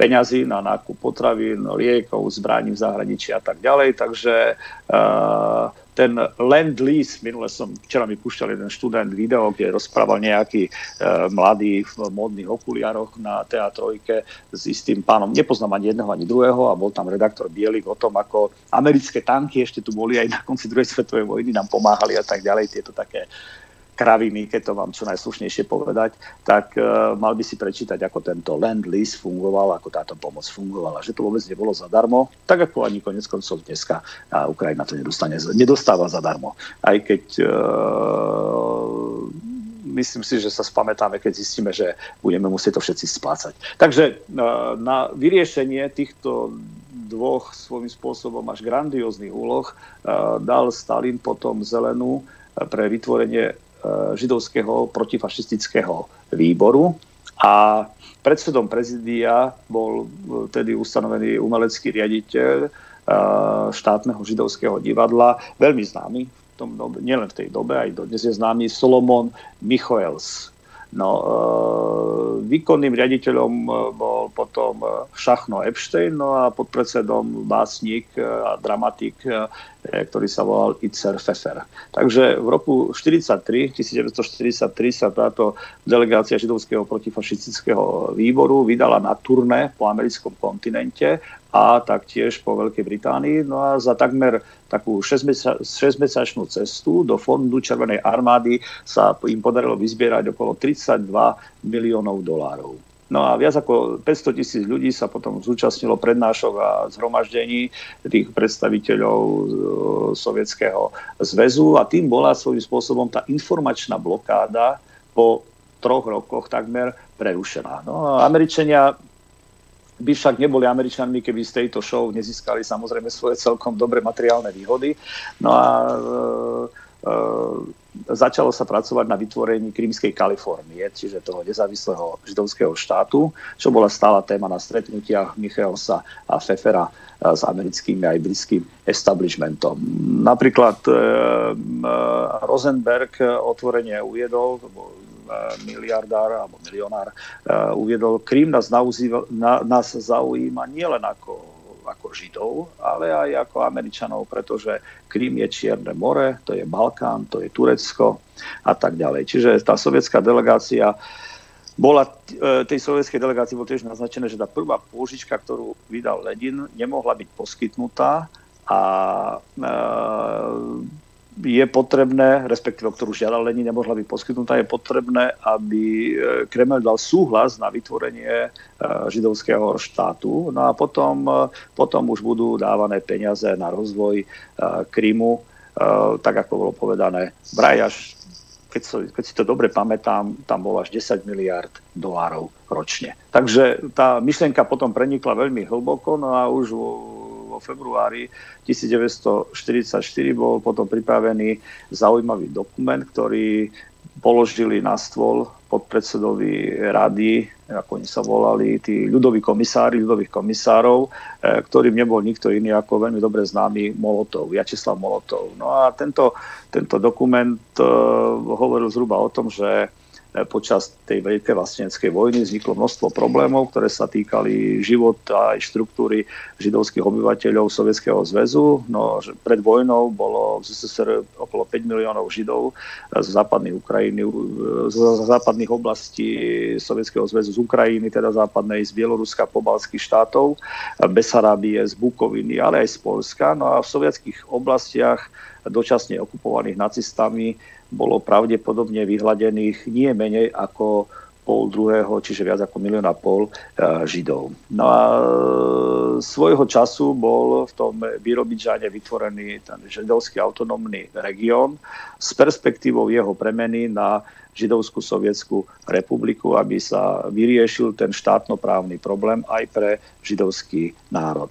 Je potrebné uznať, že skúsenosti s Birobižanom z mnohých dôvodov, predovšetkým z dôvodu nedostatočnej mobilizácie tých všetkých možností, ako aj extrémnej odľahlosti od eh, tých umiestnenia tých hlavných židovských pracujúcich más, nemali požadovaný účinok. Bolo to strašne ďaleko, bolo to proste zapadnuté územie pre eh, ľudí, ktorí tam tam, tam odchádzali žiť, to bolo skôr ako územie pre pustovníkov, než pre, než pre nejakých podnikateľov alebo veľmi činných ľudí. Takže Napriek všetkým týmto ťažkostiam sa nakoniec tento židovský autonómny región stal jedným z najvyspelejších regiónov eh, v oblasti ďalekého sovietského východu, čo zase len potvrdilo tú schopnosť židovského obyvateľstva vybudovať svoju štátnosť. No a táto schopnosť je ešte zreteľnejšia pri tom vývoji vytvorenia židovských národných okresov na na zaujímajúcom nás Kríme. No, vzhľadom na všetky tieto skutočnosti by sme Eh,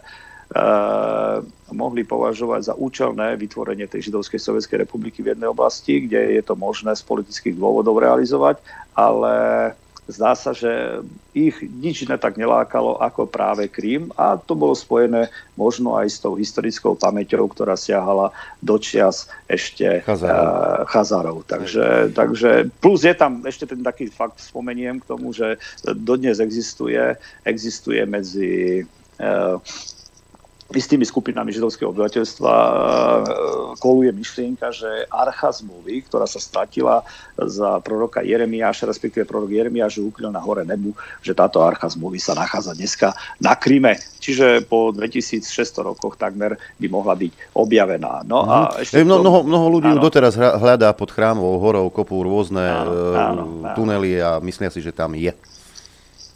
No, je to, no, ako viem, jasné, hľadajú, ale väčšinou e, hovoria o takej mystickej teórii alebo, opakujú tú mystickú teóriu, že sa nachádza na Kryme. Konec, konec koncov táto oblasť bola naozaj nesmierne zaujímavá, keď si zoberiete, aké sú tam katakomby, aké sú tam katakombové chrámy, církevné chrámy e, pravoslavné ešte prakticky z ranokresťanskej éry to len tak niekde nenájdete. Zoberte si, že aj tých prvých významných mučeníkov kresťanského sveta, ako bol, ako bol rímsky e, biskup Klement, to bol tretí alebo štvrtý biskup, podľa toho, či to berieme e,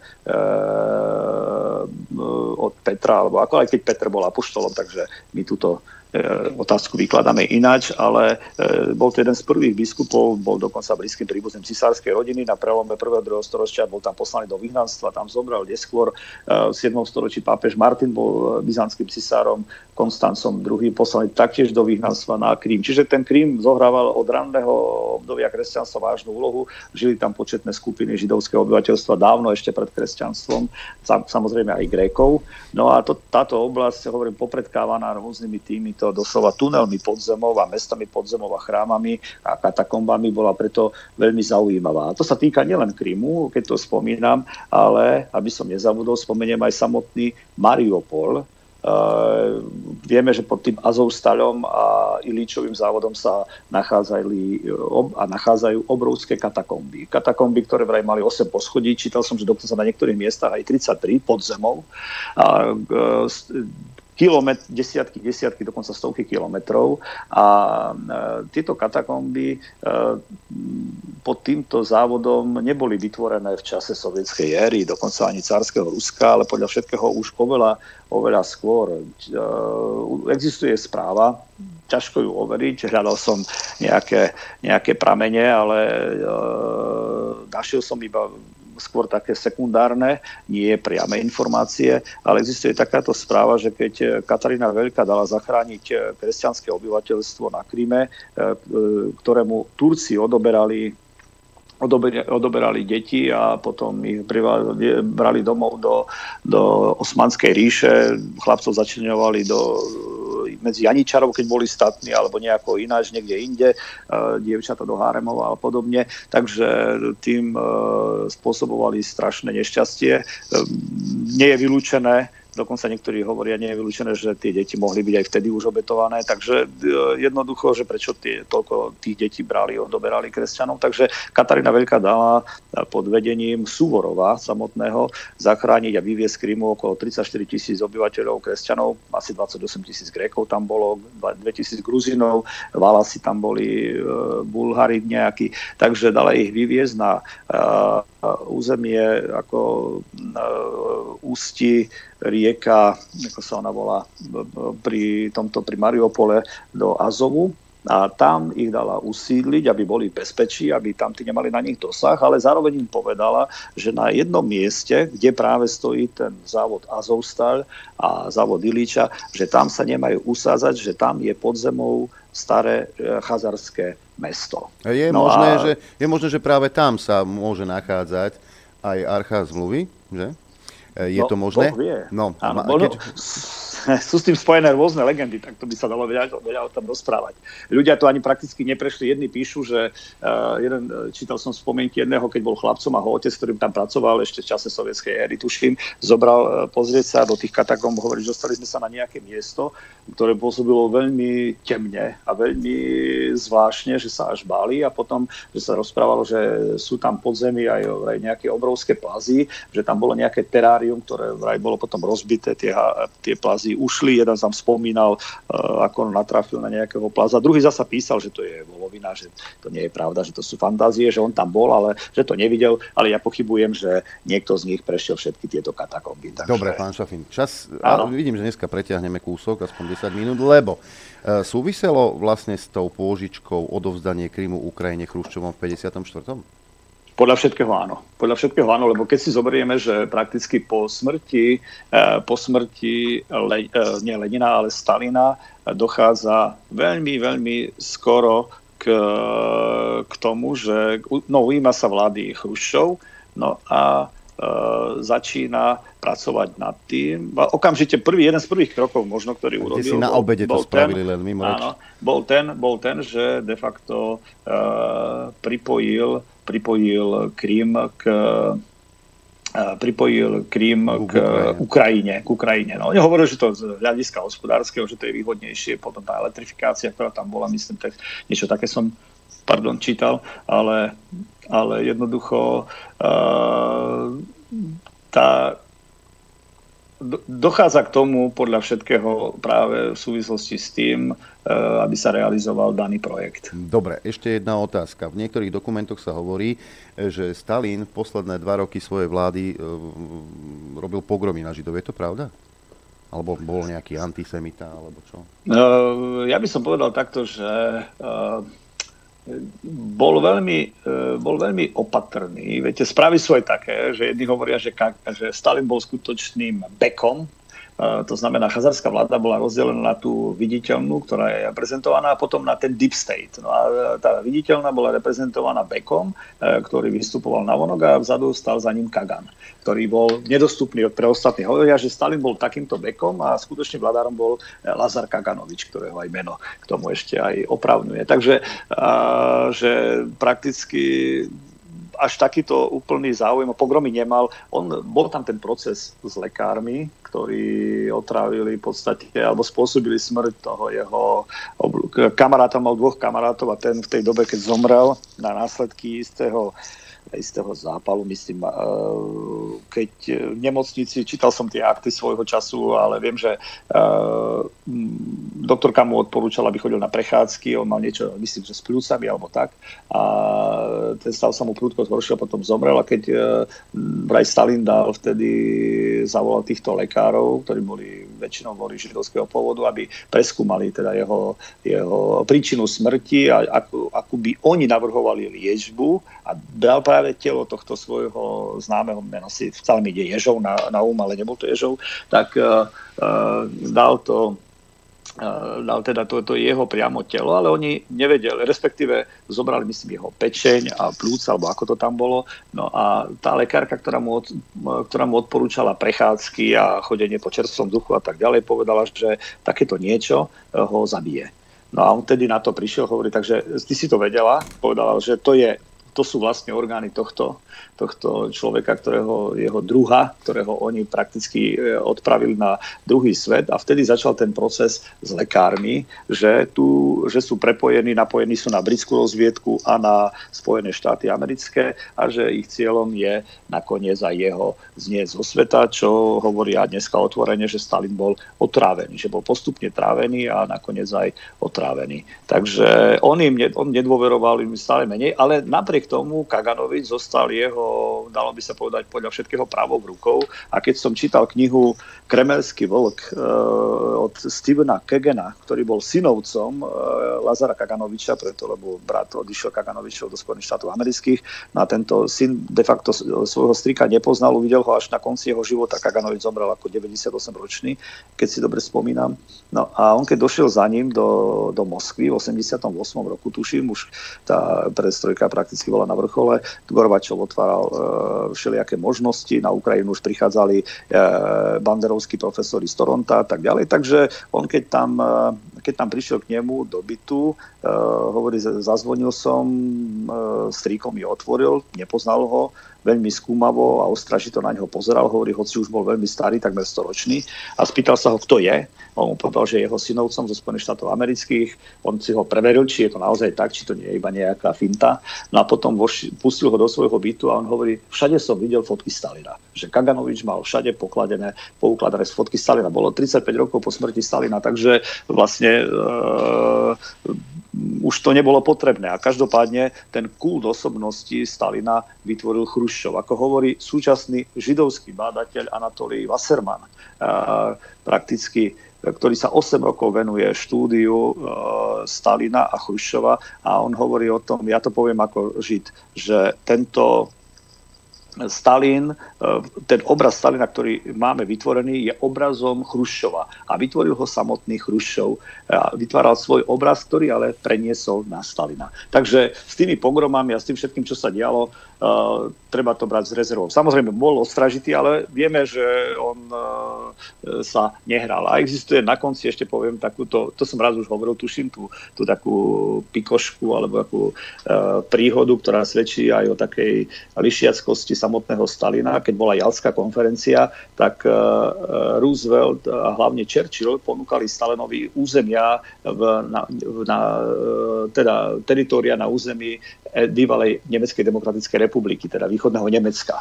A hm. aby si tam vybral aj kde inde veľké územia no a za výmenou za Krím. Proste uh, bolo to teritoriálne, uh, nešlo o rovnoprávnu ponuku, preto lebo oni mu ponúkali naozaj oveľa väčšie územie, ale Stalin povedal, vtedy hovorí, že no keď uhádnete, uh, ktorý tých, z tých troch prstov, to znamená palec, ukazovák a prostredník, ktorý je prostredný. No a uh, vtedy povedal, vtedy povedal tento Churchill, že ukazovák je prostredný. On hovorí nie. No a potom uh, Roosevelt hovorí, že prostredník je prostredný. On hovorí, že nie. A ukázali im Kukuš, to je ruský Figa, Figa Borová. No. Figa Borová a hovorí, tento je prostredný. Takže Figu Borovú dostanete. No, takže... no a teraz posledná otázka, už je síce 12 hodín, ale toto zaujíma mnohých, pretože táto myšlienka toho eh, chazarského Krymu sa objavuje aj v izraelských médiách, ako ste už sám, sami spomínali, pán profesor, že niekedy v roku 2007, či, či kedy vyšiel ten článok, ale aj teraz sa objavujú ďalšie články a ďalšie indície, že táto myšlienka naďalej pretrváva. A teraz ideme konšpirovať. Môžeme? Môžeme. Áno. Môžeme. Súvisí s tým chazarským kaganátom na Kríme špeciálna vojenská operácia Ruskej federácie? No, vyzerá, že, vyzerá to tak, že áno. Vyzerá to tak, že áno, lebo zoberme si, uh, tie územia sú dobíjané veľmi takým uh, spôsobom z prvej svetovej vojny takmer. Ako by, ako by na detve povedali soft. Áno. A e, postupne, postupne práve tieto územia, ako je, ako je Mariupol, ako je Soledar, ako je e, teraz Bachmut, to bolo ináč centrálne mesto v Donetskej oblasti kedysi, e, Avdievka. Takže ako je Kramator, Slaviansk, postupne Ugledar. Čiže tieto tieto oblasti, tieto, toto územie, ktoré svojím spôsobom oslobodila kedysi Katarína Veľká, a kde Potemkin navrhol vybudovať tie mesta vrátanie Odesy. A dnes, kde oni búrajú dneska tieto pamätníky týmto ľuďom, ktorí, ktorí toto územie oslobodili spod Osmanov a spod Turkov. A e, Potemkin tam navrhol presne, kde majú vybudovať tie nové mesta tam napríklad je Mariupol, tam bolo mesto Pavlovsk a tak ďalej. Čiže v, že dneska sa snažia túto históriu tým, že búrajú tie pamätníky ako keby zmazať, aby, aby sa na ňu úplne zabudlo, aby prišla generácia ľudí, ktorá si bude myslieť, že tak toto vždy bolo, hoci to bolo iba pred pár rokmi. A keďže vieme, že tá historická pamäť prostého národa častokrát nie je práve najlepšia, tak dá sa ňou potom veľmi dobre manipulovať. A zvlášť, keď nedostanete nejaké relevantné informácie mm-hmm. z uh, archívov alebo z nejakých dokumentov a nie iba dristy, ktoré budú púšťané v televízii. Takže... Niektorí konšpirační teoretici poukazujú aj na tie symboly, ktoré majú na sebe vozidla Ruskej federácie, či už tanky mm, a ďalšie ozbrojené vozidla. Lebo e, klasické Z v azbuke nenájdeme. Áno, Napriek áno. tomu sa nachádza, niektorí to vysúvajú za, za národ, za vlast, za pabiedu a tak ďalej. Ale zemľa. To, zemľa, ale to Z by mal byť nejaký odkaz západu, alebo alebo niekomu inému. No hovoria niektorí, že to, je, že, to je, že to je z hebrejského Sion, lebo Zion je ako sa píše, takže že to je z toho, no ale potom neviem, prečo by tam nedali hebrejské Z, no ale ako keď už je to, je to latinské Z, ťažko povedať, ale napríklad, keď sme už pri tých znakoch a symboloch, tak trojzubec Ukrajiny je v podstate starým znakom chazarským, takže mimochodom. No, len tak mimochodom. Áno. Čo, čo sa bude diať, e, to samozrejme uvidíme aj na základe toho, čo bolo povedané v tej pr- v prvej hodine, že určitú symboliku Židia vidia v tom um, útoku uh, Ruska na Ukrajinu. Uh, dokonca letničiari sa ozvali, teda bývali letničiari, že, že áno, aj oni to tam majú, preto ten Heger, Heger tak zúrivo teda chce bojovať proti Rusku. Neviem, ako je na tom Nať, či aj on je letničiar, ale krajčí minister bývalý zdravotníctva určite. Ako to celé bude a či ozaj príde Kristus na zem, ako je z tohto zrejme, teda, takto si to predstavujú, či už v Amerike tí letničiari, po prípade Židia, že čakajú svojho Mesiáša a kresťania čakajú druhý príchod Krista. A obe, oba tieto smery teda po, popisujú, že ten Krím a toto, to všetko súvisí aj s Jánovými videniami apokalipsy. Ako to celé dopadne, netušíme. Však, pán no, profesor. No, no, ja poviem k tomu ešte toľko. Existujú proroctvá, nie sú to nové proroctvá. Napríklad Nestor Iskander, ja som ho spomínal eh, v skorších reláciách, ktorý bol v tej tureckej armáde alebo osmanskej armáde pri dobíjaní Konštantinopolu, hovoril o tom, mal videnie, že raz príde národ ruský, rovnaký národ ako rovnakej viery ako Gréci, blonďavý národ zo severu, ktorý dobije Konštantinopol a zavládne na istú dobu. A viacero tých dneska, je, to bol Serafim Sarovský, Jan Kronštatský, ktorý hovoril, že 70 rokov nebude Ruska. To bol vlastne Sovietský zväz, zomrel v roku 1913, tuším. A mnohí ďalší hovorili o obrodení Ruska, že Rusko sa postaví ešte na čelo na istú dobu na istú dobu, vraj na 40 rokov, niektorí hovoria na menej, e, že bude dominovať a že toto je počiatkom tohto vzostupu, že proste e, Rusi zďaleka ešte neukázali svoju moc, zďaleka neukázali zbranie, ktoré majú, ale ukazujú svoju odvahu a tú schopnosť bojovať. No a pokiaľ ide o ukrajinskú stranu, samozrejme sú podobní naturou e, vzorovití, ale e, čo som ja mal možnosť sa dozvedieť, tak e, je tam strašne veľa antef, antefaminu, alebo ako sa to volá, a taktiež tohto, čo brali Nemci počas druhej svetovej vojny. Amfetamíny. Uh, amfetamín a ešte Uh, no proste rôzne pervitín. látky. Pervitín, pervitín. To aj Japonci kamikadze brali, hej? Fíči, áno, áno, že to fíči. Ja, ja keď pozerám na tie zábery, napríklad, že vojak uteká bez nohy, alebo uh, z drónu zachytený, alebo uh, Jej, pán profesor, nohy. ja už viem, lebo my máme toľko poslancov a vládnych ministrov bez hlavy tiež utekajú.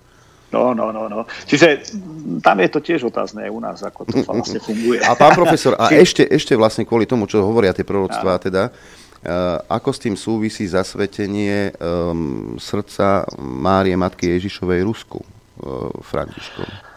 Tak to je, to, toto je viac menej, to je len ten koncept západný, kedy Západ si myslí, že Rusko, ktoré, oni si to mysleli hlavne na konci sovietskej éry, že to tretie fatimské proroctvo, že sa naplňa, že Rusko bude odvrátené od tej pliagy bolševizmu, ateizmu, komunizmu a vydá sa na cestu kresťanskú, ale už ako katolícky kresťanský štát. Lenže v Rusku tá viera ani za komunistov nezahynula a opisujú, kto tam bol, tak vie, tá tajná církev, podzemná církev a ľudia, ktorí e, prežili neskutočné e, trápenie, ako bol akademik Lichačev, Lev Gumilov a ďalší, ľudia veľmi významní, e, gulagy, druhú svetovú vojnu, blokádu Leningradu napríklad v prípade Lichačeva, tak vždy si zachovali veľmi silnú vieru, veľa silnejšiu, než majú kdekoľvek inde, preto aj písal Johannes Maria Zimno v tej knihe, aj keď sa smejem, vie mi doplaču, ako je možné, že na západe je sloboda, chrámy sú prázdna, na východe bol komunizmus, chrámy sú plné. Ale Rusi nikdy neprijali túto latinskú formu kresťanstva. V podstate v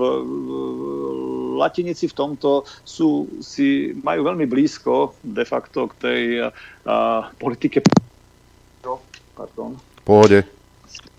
Áno, sa mi to odpojilo bo už sa prechádza, majú, veľmi blízko, majú veľmi blízko k tomuto, k, e, k tomuto prístupu, ako je u Chazarov, len z iného, e, samozrejme s iným cieľom, ale aj jedna, aj druhá strana predstavujú podobnú utópiu, nejakú e, teokratickú utópiu, zatiaľ čo to ruské chápanie aj toho tretieho Ríma má eschatologický charakter a nie utopický charakter. To je ten zásadný rozdiel a preto oni nikdy nemôžu nájsť spoločnú reč a to, čo František rozpráva pre Rusov, je dneska už úplne nepriateľné. Jednoducho oni ho považujú takmer za, za nejakého, že raz povie to, raz povie to, raz dá súhlas LGBT, potom už je proti tomu. Tu bol uh, u nás, vieme, čo sa dialo v Šaštine uh, s tými nefilinmi, ktorí tam boli zobrazení a tak ďalej. Rusi to všetko, všetko vidia a sú na to veľmi citliví, takže oni vôbec tomu nepripisujú, nepripisujú nejaký význam, oveľa, iné, oveľa iný pohľad je tu na, nás, na, na svet viac menej latinské kresťanstvo od začiatku, keď si prečítate po, polemiku Feodosia Pečerského z 11 storočia, aj keď hovoria, že to nenapísal on, ale že Feodosy Greg a tak ďalej, ale to nemusím rozoberať, tak jednoznačne oni tam jednoducho akoby zbližovali latinské kresťanstvo prakticky s takým reformovaným judaizmom. Takže takto, z tohto uhla pohľadu tam to nemá jednoducho šancu. To hovorím ako objektívne, bez nejakých emócií. Toľko, toľko pán profesor Šafín a ja už teraz viem, že v najbližšej dobe sa objaví aj v štúdiu Juch a opäť budeme rozoberať zaujímavé témy, pretože pán profesor Šafín, on, Šafín on, sa, on sa to nezdá, ale to je neskutočná hlava mapa a informácie, dátumy, mená a udalosti vám vyťahne na počkanie. Neviem, odkiaľ to ťaháte. Asi niekde z hora, z vesmíru. Pán profesor, ďakujeme veľmi pekne. Samozrejme, za tým kopec eh, Ďakujem hodín ja. štúdia, čítaní kníh. No, to som si len srandu robil.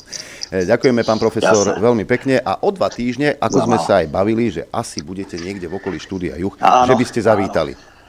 Spravím vám, spravím vám kávu. Pán profesor, ďakujeme veľmi pekne, že vám pekný deň. Tak to musím zavítať. Ďakujem aj ja. Všetko Budeme radi. Majte sa pekne, toľko dnešné dopoludne na Infovojne. Zajtra, to bude, zajtra tu bude host naživo. Bude to tiež, možno sa budeme motať okolo cirkvi, okolo hudby, ale najmä sa budeme motať okolo spoločnosti, v ktorej žijeme. Miloš Bok príde rovno zo západných Čiech, rovno do štúdia Juch. Máte sa na čo tešiť. Ja vám ďakujem za pozornosť, e, za podporu. Počuť a vidieť sa budeme opäť zajtra krátko po 9. v dopoludní na Infovene a priznávam sa, ja sa už teraz teším. Šťastnú a veselú dobrú noc. Len vďaka vašim príspevkom sme nezávislí. Nezávislí. Rádio Infovojna.